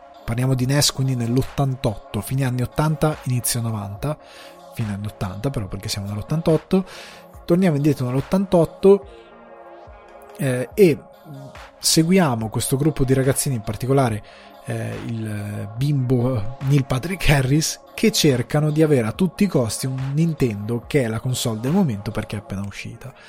Allora, arrotondiamo un attimo questa situazione. Questi film generalmente fanno schifo. La butto. In questo caso c'è stata un'eccezione. Non so se sono io che invecchio, ma c'è un'eccezione. Perché ehm, quando in passato si sono fatti film di questo tipo, prendete Pixels, si prendevano stereotipi, si prendevano sceneggiature ricalcate da altre cose o comunque sceneggiature con canovacci vecchi che non avevano capacità di adattarsi a questi argomenti moderni, ma semplicemente li scimmiottavano e quindi avevi palesemente dei boomer che scrivevano una cosa che non capivano, che non sapevano e quindi la trasportavano male e che apparteneva a quella generazione, la guardava e diceva che cos'è questa roba che mi prende in giro? In questo caso evidentemente chi ha scritto la sceneggiatura, forse il buon Kevin ha fatto un buon lavoro, è uno di noi, evidentemente ha vissuto davvero determinati anni. E quindi questo 8-bit Christmas, nella sua ricostruzione di fine anni 80, prima di tutto non è ruffiano. Nel senso, abbiamo superato la wave Stranger Things, abbiamo superato questa wave di celebrare gli anni 80. Non stiamo parlando di quello. Non c'è mai nulla che ti voglio suggerire in continuazione che belli gli anni 80 che andavamo in bicicletta perché è proprio un papà che racconta coi suoi ricordi eh, quello che era successo quello che si faceva magari cambiandoli un po' per insegnare qualcosa alla figlia magari esagerandoli un po' eh, ma sta di fatto che è un papà che racconta la sua infanzia per dare un messaggio alla figlia mettendo di mezzo un tema natalizio che alla fine c'è ehm, che è uno dei canovacci tipici del Natale che ci deve essere, che per quanto banale sia è, uno dei, dei, pilastri che rispetta lo spirito della festa e quindi è giusto che sia lì ed è giusto che sia lì in questa maniera, ma attraverso questa vicenda del Nintendo, del NES da voler comprare, ehm, dice la realtà perché racconta io ho 34 anni, sono classe 87, quindi sono nato un anno prima di questo racconto, però quando io ero ragazzino io avevo la fissazione, tipo i miei amici avevano Super Nintendo, ok? La generazione poco dopo. Io avevo il Sega Master System, un altro mio amico aveva il Sega Mega Drive, poi il PC, poi c'era chi eh, ci fu l'avvento di PlayStation, eh, Nintendo 64. Ecco, io tipo ho avuto più l'hype da voglio la PlayStation per Natale. E qua ci sono i vari traumi, se si, si dovesse fare un film analogo in Natale si farebbe eh, il trauma, si racconterebbe il trauma della zia che ti regala la Polystation presa al mercatino, ok? Se si volesse raccontare una cosa del genere. Il film ti porta bene quel tipo di periodo.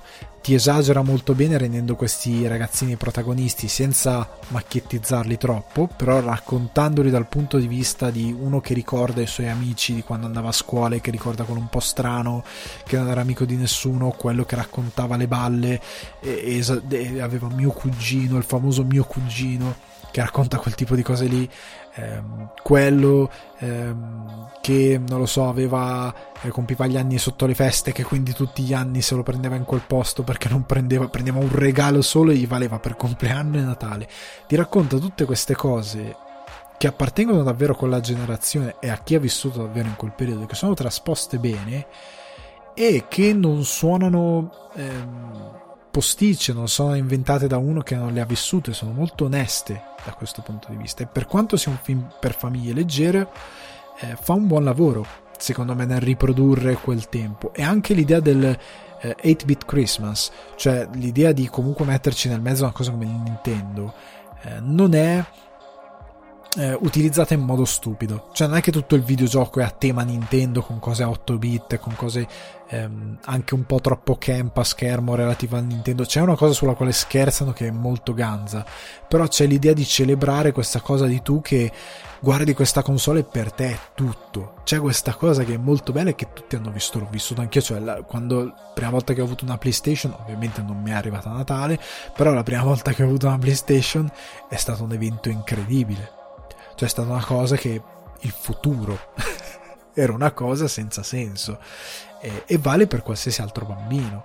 Eh, e, e, da questo punto di vista non prende in giro lo spettatore. Ecco, la lode migliore che posso fare al film è che né dal punto di vista di voler ammiccare allo spettatore legato a un certo tipo di fede videoludica, quindi di amore per il, il gaming, né dal punto di vista di raccontare una certa generazione non è mai stupidamente ruffiano e non è mai neanche bugiardo.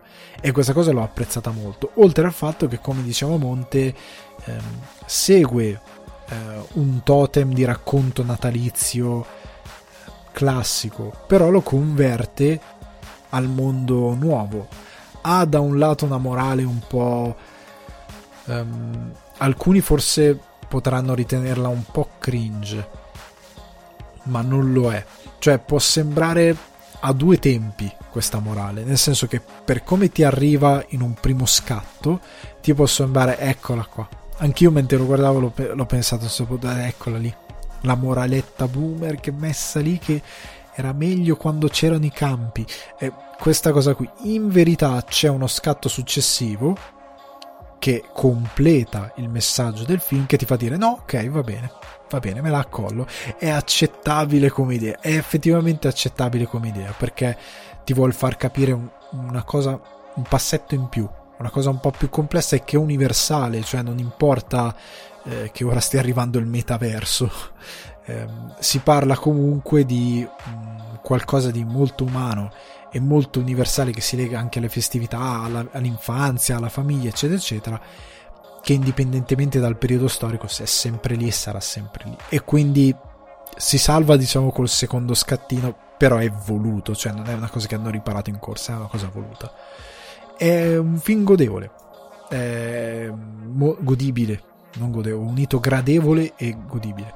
È un film molto godibile, quindi ve lo consiglio assolutamente. Segnatelo 8-bit Christmas, il titolo originale. Se arriva in Italia, se ve lo mettono su Sky o Now TV, tenete d'occhio eh, la piattaforma Sky On Now. Se in questi giorni a un certo punto lo vedete comparire durante le feste, bene, guardatevelo come feel good movie. È un feel good movie con protagonisti eh, ragazzini che a chi è della mia età probabilmente apprezzerà perché si sentirà raccontato ed è una cosa molto bella che finalmente sta accadendo dopo tanto non sentirsi raccontati un attimino veniamo raccontati e um, per tutti gli altri sarà un film eh, gradevole da vedere niente di miracoloso. Quando dico feel good movie, sono film per farvi stare bene durante le feste, in famiglia, per darvi una bella morale di quel tipo di film di Natale.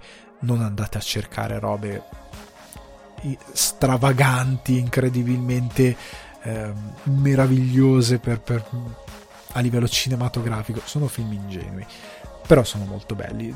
Vanno, abbiamo bisogno anche di questo tipo di film. Quindi 8-bit, of 8-bit Christmas, tenetelo d'occhio.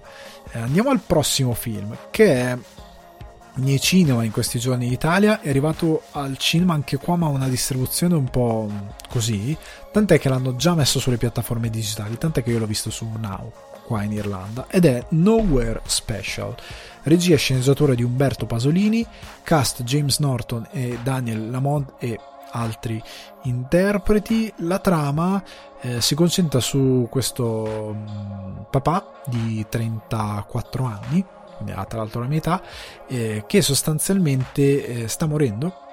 Ha diagnosticato un tumore, lui sta morendo, è certo che ha pochissimi mesi di vita e eh, sta cercando una foster family, quindi una famiglia adottiva per il suo figlioletto. Ha un figlio di 4 mm, 7 anni, 8 anni, a che, a che, età si va in primo elementare? Una cosa di questo tipo qua. Eh, sta cercando una famiglia per, per suo figlio perché deve lasciarlo a qualcuno e prende questa decisione molto responsabile e molto dura di dover trovare una famiglia per questo bambino. Allora, io non conoscevo Umberto Pasolini. Mea colpa, mea colpa, mea grandissima colpa. E credo recupererò alcuni suoi film perché eh, Nowhere Special mi è piaciuto moltissimo. Se lo vedete al cinema, andate a vederlo, ve lo consiglio, ve lo consiglio molto. Perché? E ora vi spiego perché. Il dramma è un genere. Oddio, io tante, ci sono dei generi dove tutte le volte dico questo genere è molto difficile. La verità è che tutti i generi sono difficili se li tratti nel modo stupido. Il dramma è uno di quelli dove se spettacolarizzi il dolore, cosa che in televisione in Italia si fa molto spesso in modo stupido e, e predatorio, ma in generale lo viene fatto anche nel cinema, rendendo il dolore quasi una cosa mitica, incredibile ed eroica. Se si spettacolarizza il dolore, si fa lo schifo. Per me, cioè, si va a fare un racconto che non è umano e che serve solo a pungolare tutti quei pulsanti per far piangere lo spettatore, ma senza lasciargli niente. Cioè, lo spettatore che piange, un po' come The Truman Show, finito lo show, dice: Ah, ok, vediamo cos'altro c'è a guardare. Mi asciugo le lacrime e passo ad altro. Questo Nowhere Special l'ho visto qualche giorno fa e mi è rimasto ce, ce l'ho ancora nel, in circolo, quindi immagino vederlo al cinema cosa possa essere. Eh, non fa, ecco, usiamo questo termine un po' brutto. Mm, Pasolini non fa pornografia del dramma. È aggraziato, ha veramente grazia, ha intelligenza, ha umanità, ha tatto perché eh, prima di tutto non spettacolarizza la malattia. Cioè il protagonista è malato di cancro ok, un'informazione che ti viene data, c'è una scena molto ben precisa, ma c'è una scena ben precisa che ha eh, un valore narrativo. È quello che dicevo prima per Voir. Pasolini quando mostra determinate cose e non le dice, non sta molto alle parole. Le parole quando le utilizza, le utilizza perché servono. Le utilizza molto spesso, ma le utilizza per veicolare delle, delle informazioni che servono e un tipo di realismo all'interno della storia molto importante dosa le parole nel modo giusto in base ai personaggi, in base alle situazioni, in base a quello che è giusto dire o non dire. Le immagini, quando deve mostrare un ospedale, quando deve mostrare lo stato del protagonista, non sono per eh, creare spettacolo, creare mito, creare eroismo nella malattia e nell'affrontare la malattia, ma per farti capire eh, quanto tempo rimane, per farti capire che stato mentale ha il protagonista, perché è un film che ragiona anche su ehm, cosa vuol dire, prima di tutto, affrontare la propria morte e affrontarla in modo proprio luci- così lucido da dire io sto morendo, devo trovare una famiglia per mio figlio. Cioè avere quella lucidità, ma allo stesso tempo dover spiegare a un bambino la morte e doverla spiegare a se stesso, cioè a, a te stesso doverti costringere ad affrontare una cosa così ehm, pesante, così eh, incombente in questo caso e doversi confrontare con una cosa che sta arrivando. Tu sai che sta arrivando, non lo puoi impedire, non c'è niente che tu possa fare per impedirlo e non puoi rimandarlo e devi capire questa cosa e devi veicolarla a qualcun altro. E lo fa in modo molto intelligente, è un processo e mentre il protagonista impara determinate cose lo impara eh, con le situazioni, lo impara con gli sguardi, lo impara guardando a determinate eh, cose che lo circondano, affrontando determinati personaggi. Ehm, inoltre il, il, bambino, ecco, quando c'è, c'è, un bambino nelle storie è sempre, ripeto, uno strumento, come dicevo, eh, usato dai peggiori, vedete quella soppoperaccia che è Grace Anatomy, per andare a, a, a, premere i tasti giusti di un certo tipo di pubblico. Nel senso, io eh, ora ho un bambino piccolo di 4 mesi, sarebbe stato molto facile premere determinati tasti. Mi ha premuto determinati tasti perché ho, ho avuto determina- un'empatia molto, molto, forte verso il personaggio. Eh, perché alla mia età, perché mi sono rivisto nel rapporto che sviluppi con, ehm, con un bambino, è ovvio che ti tocca certi tasti, ma con grazia, con eh, umanità, non sputandoti una serie di drammi uno sopra l'altro e c'è il cancro e gli hanno, sparato, gli hanno rubato la macchina e, e, la moglie si è impiccata mentre bruciava la casa e nella casa c'era l'orsacchiotto del bambino preferito, cioè questo è pornografia del dolore, cercare di premere quanti più tasti possibili ehm, dello spettatore pur di portarlo in un modo o nell'altro al limite. Questo film non fa questa cosa, è molto intelligente. È, ripeto, è molto umano più che altro, più che intelligente, perché capisce cosa vuole raccontare. E il bambino è, ehm, è molto importante perché ti fa capire il percorso che deve fare quest, quest'uomo. Tra l'altro la storia è mm, vera, nel senso è tratta da una storia vera. Ti fa capire il rapporto che, che ha un genitore con un figlio anche in base alle visite che lui fa alle varie foster family, che hanno tutte un, un'estrazione diversa, delle esperienze diverse, una mentalità diversa e la scelta, perché tu sei anche guidato alla scelta che lui deve fare nel, nel, dare un bambino a una di queste famiglie. E, ehm, è una descrizione molto interessante, ma attraverso tutto questo viaggio, attraverso il modo in cui lui a un certo punto capisce come puoi conoscere tuo figlio, perché tu devi prendere una, una, decisione di questo tipo e devi prenderla in base a tuo figlio, ma conosci davvero tuo figlio. Cioè il tempo che tu hai e che tu investi, lo stai investendo davvero?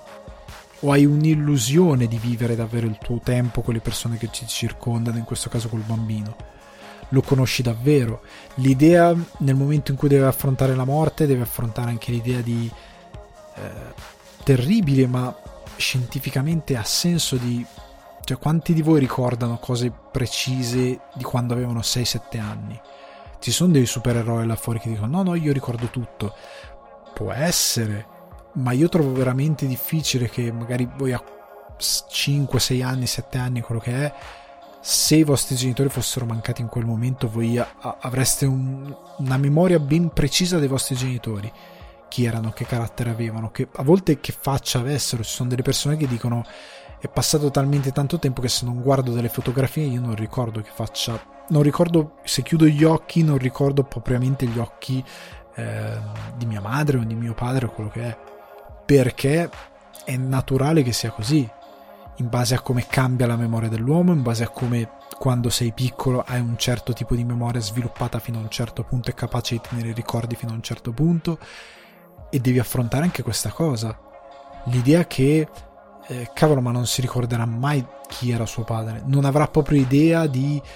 Eh, appunto chi, chi, era nel senso non solo visivamente ma anche che carattere aveva, cosa gli piaceva, eh, che squadra di calcio ti fava, cioè se gli piaceva il calcio, se gli piaceva il cinema, se aveva un film preferito, se aveva un piatto da mangiare preferito, non ricorderai niente non ricorderai magari le volte che ti ha portato su una giostra, che ti ha portato a giocare, ti fa riflettere su una quantità enorme di, di situazioni che si legano tutte a quello che il film nella sua semplicità, nella sua linearità, linearità ti sta portando a fare come percorso narrativo, che però è, um, per me riesce a essere incredibilmente prezioso perché che voi siate ehm, genitori o meno, io credo che riesca a comunicare con voi. Io credo che sia un film che riuscirà a comunicare con chiunque. Ov- ovvio che questa cosa può suonare pretestuosa molte volte, non lo è, perché come dico per tutte le cose, questa non vale solo per genitori o meno ci sono molti idioti là fuori che usano i figli come eh ma quando avrai figli? Come usare come una sorta di saggezza acquisita ma in verità se sei una bestia sei una bestia. Non è perché hai un figlio domani acquisisci una determinata saggezza. Se umanamente sei cavo sei cavo. Però nel, nella, l'umanità l'essere umano nel fare le sue esperienze acquisisce un certo tipo di, di saggezza. Per questo io dico tan- tante volte sì, puoi vedere 8 e mezzo quando hai 16 anni, ma non lo capirai in modo approfondito come quando lo rivedi a 30 o a 20 o a oddio 20 è un po' presto, a 30, a 28, a 27, a 40, a 50, magari lo rivedi quando Fellino lo ha girato, quando l'età del protagonista. Lo capisci in un modo diverso perché hai un bagaglio di esperienze, si spera, ripeto, a meno che tu non sia un tronco cavo, hai un bagaglio di esperienze di vita che ti fanno capire maggiormente determinate sfumature. C'è una sorta di arroganza del dire che hanno tutti è normale, anch'io sono sempre stata una persona molto empatica e ho sempre provato empatia con tante storie grazie anche alla, alla capacità di chi racconta, come in questo caso Umberto Pasolini, di riuscire molto bene a veicolare quello che ti sta raccontando. E lui secondo me è bravissimo e può arrivare a chiunque con questo film, indipendentemente dal fatto che siate genitori o no. Ma sono sicuro che se siete neogenitori, neopapà, neomamma e quello che è, il film vi farà a pezzi. Ve lo dico onestamente, e non è un modo per dire non guardatelo, guardatelo, perché comunque ha una morale molto forte, molto bella e darà un valore eh, diverso a come guarderete certe cose. E secondo me è un grande regalo che può fare un film, che può fare una storia, perché è quello l'obiettivo delle storie. E Umberto Pasolini con questo Nowhere Special fa un lavoro meraviglioso da questo punto di vista, ha un cast stupendo, ha una regia che parla in modo limpido, che parla in modo chiaro, che non si perde in, che non perde tempo, che racconta quello che vuole raccontare, che deve raccontare. Tra l'altro è girato qua in Nord Irlanda perché ho visto contributi del, della Northern Ireland, ehm, dei fondi della Northern Ireland. Eh, meraviglioso, è veramente un film meraviglioso. Eh, l'unica mia ehm, io l'unica nota che ho con questi film, che è una mia fisima mentale, è quanto siano impermeabili al tempo. Nel senso che hanno degli argomenti molto pesanti, molto belli, molto comuni però per certi versi. Cioè il, il passo in più di questo Nowhere Special è che Umberto Pasolini è talmente bravo nello scriverlo, nel, girarlo, nel girarlo che tratta l'argomento che vuole trattare in modo perfetto. Cioè non gli puoi dire nulla, non gli puoi dire eh ma c'è quell'altro film, no. Nowhere Special è meravigliosamente bilanciato nel, e, e, in, e, funzionale e accurato, e lo ripeto, è aggraziato e umano nel raccontare la storia che vuole raccontare.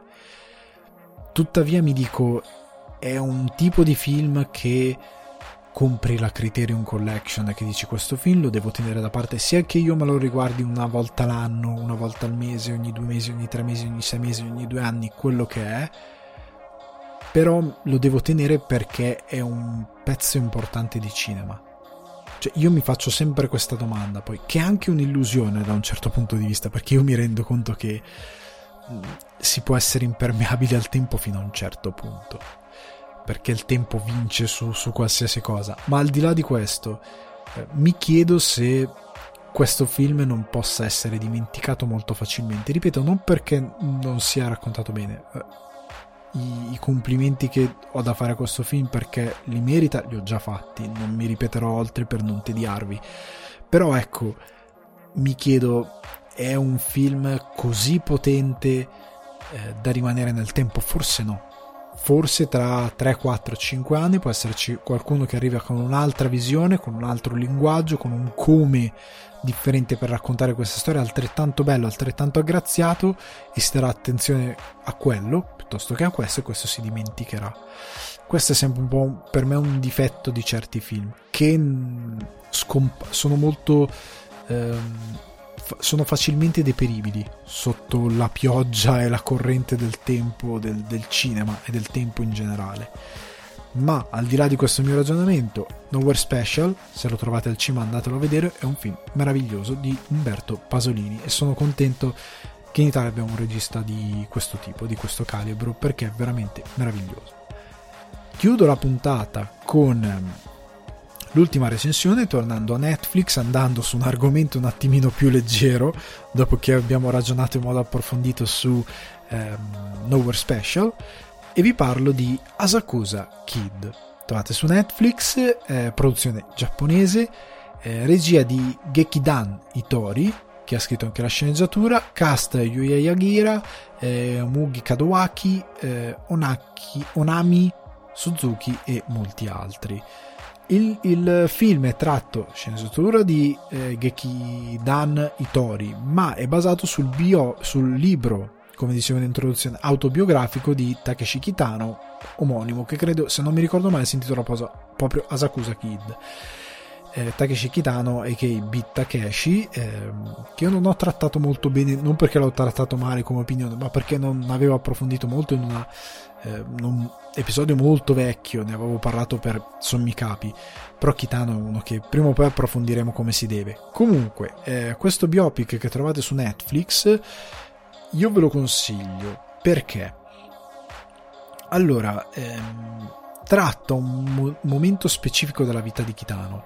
Eh, oltre al fatto che si spezza tra tre linee temporali, ehm, per raccontare l'inizio di Kitano, cioè parte dal eh, Takeshi Kitano super giovane che va via dal suo paesello, e va da, ad Asakusa per lavorare in un teatro eh, decaduto dove ormai si fanno spogliarelli eh, per un manipolo di persone e dove ormai si esibisce un vecchio comico di talento ma che non sa rinnovarsi rispetto alla comicità odierna e che ormai sta andando in televisione perché si sta andando verso questo tipo di, ehm, di, di, di esibizioni, di, più che altro di, medium, cioè la comicità si sta spostando dai teatri alla televisione e lui non si sa rinnovare però è un grandissimo comico e questo giovane eh, Takeshi lo tratta come un maestro come molti altri ad Asakusa e eh, un giorno ha occasione di iniziare a lavorare per lui e da lì parte diciamo la storia. Però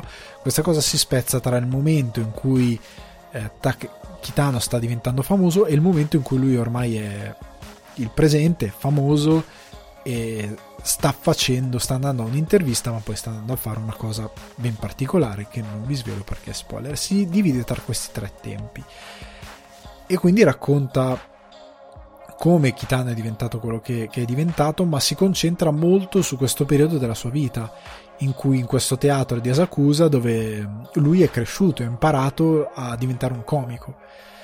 E la cosa molto par- bella del film che mi è piaciuto, non so quanto sia aderente al libro, non so quanto il libro sia, oddio l'ha scritto Kitano quindi penso sia accurato, però eh, non so poi quanto la sceneggiatura sia accurata rispetto al libro, pare molto però non posso metterci la mano sul fuoco, però vi posso dire che è, per certi versi una scrittura secondo me molto onesto, nel senso che in un tempo presente dove tutti trattano molto bene scusate se lo tiro fuori spesso, ma è l'esempio per eccellenza. Bohemian Rhapsody, che è uno dei biopic più bugiardi, credo, della storia dei biopic, eh, robe palesemente inventate, Freddie Mercury eh, quasi beatificato e santo subito. Eh, in questo Sakusa Kid invece Kitano appare come un ragazzo inizialmente senza talento. Cioè, cosa sai fare? Niente. Questa è la cosa che mi ha fatto molto ridere. È molto onesto sotto questo punto di vista ma in questa cosa nel raccontare anche ehm, questo mondo degli spogliarelli è molto dolce, nel senso che c'è sono storie di amicizia, ragazzi che cercano una loro strada, eh, persone che vivono ehm, in modi diversi ehm, il loro essere showman o showgirl, che sia per la comicità o che sia per lo, per lo spogliarello, che non è mai eh, mostrato, nonostante siamo in Giappone, non è mai mostrato come una cosa. Eh, non andiamo mai verso eh, cose che i giapponesi fanno senza problemi, verso più la pornografia, verso l'entaio, verso eh, la voglia di sessualizzare determinate cose. Il film rimane molto sulla linea comica e sul dramma. Ecco, si spezza tra il comico, il melanconico, eh, cioè nel senso quella cosa che ti fa ridere, però cioè, sei triste hai un sorriso però a mezza bocca. È un po' così Asakusa Kid nei momenti in cui è dram- drammatico, anche se ha dei momenti di puro dramma, eh, però si spezza tra queste cose. E mi è piaciuto molto da questo punto di vista perché eh, racconta un Kitano fragile, racconta un Kitano di enorme talento, eh, ma che è dovuto partire da, dall'essere è un inetto, un incapace. È questa cosa che, ecco, nei biopic non viene quasi mai raccontata, cioè tante volte il protagonista è un figo subito, cioè appunto come Bohemian Rhapsody, cioè Freddie Mercury lui era un genio subito, lui andava in giro testa alta, mento alto, era un grande fin da subito, o come in altri film dove il protagonista è chiaro dall'inizio che nessuno gli dà possibilità, però lui lui è potentissimo, lui sa tutto e lui è durissimo e lui va contro tutti e ce la fa perché è un grande. Non è così Asakusa Kid. Ti fa capire che c'è una parabola, che si parte da un punto in cui magari si è degli imbecilli totali, in cui si è troppo timidi, eh, non si hanno tempi comici, non si ha idea, come nel caso di Kitano, lui ha imparato grazie a questo maestro a capire cos'è la comicità, a capire così cos'è un comico che si esibisce su un palco, in televisione o quello che è, e da lì però una volta che ha capito, una volta che ha eh, maturato un certo tipo di arte per la quale aveva una passione che scopre eh, mentre quando, nel momento in cui va via di casa ehm, evolve perché trova un suo linguaggio, trova un suo modo di fare comicità ed è meraviglioso questo tipo di, di racconto che viene impostato in Asakusa Kid. E l'ho amato moltissimo anche perché solitamente i biopic sono incredibilmente veloci. Per esigenze narrative, siccome devono farti tutta una vita, sembrano i bignami che vengono fatti nei giornali che io odio quando muore qualcuno di famoso. È andato lì, ha fatto questo, ha inventato questo, e poi è così, e poi è morto. Oh mio Dio! Cioè, c'è questo tipo di, di approccio molto didascalico, molto step by step, molto andiamo qui, andiamo là, saltiamo temporalmente da questa cosa a questa cosa che è molto è appunto da Mignami, è un raccontino. Asakusa Kid si concentra su un periodo molto specifico, va nel cuore di cosa Kitano tiene eh, nella parte più intima di sé, la cosa alla quale vuole più bene in assoluto nel suo percorso artistico e che lo fa appunto sorridere in modo melanconico a mezz'asta perché sono determinati ricordi che lui ha e ai quali vuole molto bene e ai quali probabilmente vorrebbe ritornare sono quelle cose eh, qual è stato il periodo più bello della tua vita, il periodo più, più, più incasinato nel quale facevi cose senza senso, nel quale eh, succedevano cose incredibili che, che magari ti facevano eh, magari vivevi anche male per certe cose, ma erano stupendi così quei momenti. Asakusa Kid in parte è anche quello, è la parte più eh, intima di Kitano, secondo me, da questo punto di vista. E a livello di biopic è anche bello perché il film si prende dei, eh, dei piccoli virtuosismi, per quanto in alcune cose secondo me è stato prodotto con l'idea di una produzione comunque televisiva. Non credo sia stato prodotto fino in fondo come una cosa per dire lo possiamo proiettare al cinema e quindi investiamo mh, mm, enormemente in alcuni virtuosismi di messa in scena o altro. Eh, però è, mm, secondo me rende molto bene ha dei virtuosismi di, di, di, messa in scena nel modo in cui salta da una cosa all'altra, nel modo in cui racconta eh, delle epifanie del protagonista, dei momenti del protagonista che sono molto interessanti. Eh, sono gradevoli, non sono niente di illuminante, ma sono gradevoli, mi sono piaciuti molto. Eh, come mi è piaciuto molto, ad esempio, ecco, parlando di cose televisive, il trucco che ha l'attore per fare il, chitano vecchio ci sta anche se si vede palesemente a un certo punto che ha una cioè percepisci che ha una parrucca. Non è una parrucca posticcia in modo eccessivo. Lo capisci perché lui non ha un fisico da vecchio. Ecco hanno lavorato molto sulla faccia ma non sul fisico. Magari dovevano allargargli un po' le spalle fare quel piccolo lavoro che ti desse è il reverse De Niro in De Niro ringiovanito che ha la faccia giovane ma il corpo e le movenze vecchie. Ecco l'attore ha una faccia vecchia, delle mani vecchie, ma magari il corpo doveva essere invecchiato perché doveva essere magari un po' allargato, determinate cose. Comunque è un piccolo dettaglio che puoi notare come no. Il trucco, il trucco prostetico comunque fatto bene eh, da questo punto di vista. L'effetto speciale, il practical effect è fatto bene a livello di trucco. Eh, ma al di là di questo eh, mi è piaciuto molto, ve lo consiglio molto, sono belle alcune musiche, sono belle come sono costruiti alcuni momenti, è bello come viene suddiviso il film nei suoi momenti, la parte finale mi è piaciuta un sacco, la parte finale è quella più eh, appunto da sorriso a mezz'asta, sei triste ma ridi, ehm, perché capisci determinate cose di Kitano, di quello che lui prova, di quello che lui probabilmente ha scritto nel libro e che qua hanno cercato di portare in cinema ehm, credo che Se amate Kitano sia un, un biopic irrinunciabile perché ecco non vuole raccontarvi come lui ha girato ehm, il suo primo film eh, o Anabi non vuole raccontarvi come ha fatto eh, io so che molti si aspettano un film dove magari viene fuori i i rapporti con la Yakuza. Io so che molti hanno questa cosa. Non è quel tipo di film. Perché è onesto. Perché è un film molto onesto, come probabilmente sarà eh, il libro di Kitano. Quindi Asakusa Kid su Netflix io ve lo consiglio fortemente perché non è mai retorico, non è mai stupido, non è mai didascalico. È... L'ho trovato un bel film, molto gradevole, che racconta molto bene l'anima di un comico e che come tutti i comici eh, ama ridere, vuol far ridere, ma anche una parte eh, umana molto forte e molto bella da raccontare. Quindi, ragazzi, eh, Asakusa Kid su Netflix, se amate Takeshi Kitano è consigliatissimo, se lo conoscete poco è consigliatissimo, se volete conoscerlo è consigliatissimo, poi guardatevi tutti i suoi film.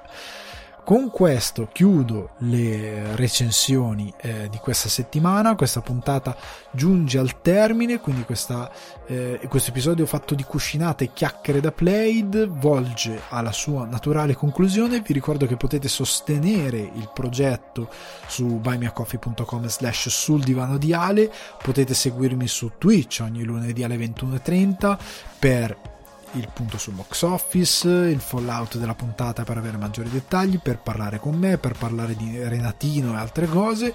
Vi ricordo che eh, per rendere pan focaccia i vostri contatti che vi ammorbano costantemente con articoli condivisi con come commento un punto, per link imbarazzanti, per pagine eh, desuete per l'intelligenza su questo pianeta, potete invece appunto renderli pan, pan, per focaccia e condividere questo podcast e am- ammorbarli altrettanto eh, anche perché è un podcast confortevole da condividere con gli amici e le persone alle quali volete bene. Seguite anche il canale youtube per i contenuti esclusivi. Vi ricordo che dal 13 dicembre giorno di Santa Lucia alle ore 5 e 15 no, no, scusate, 3.30, alle 3.30 di pomeriggio, tutti i giorni, dal 13 dicembre, giorno di Santa Lucia, al 24, il giorno della vigilia, ci saranno i 12 Days of Christmas, dove vi consiglio roba di Natale da vedere sul divano, eh, sul divano. Eh, attivate la campanella, iscrivetevi al canale YouTube. Io vi lascio con un, caroso, un caloroso abbraccio. Ciao, fate i bravi, buon Natale.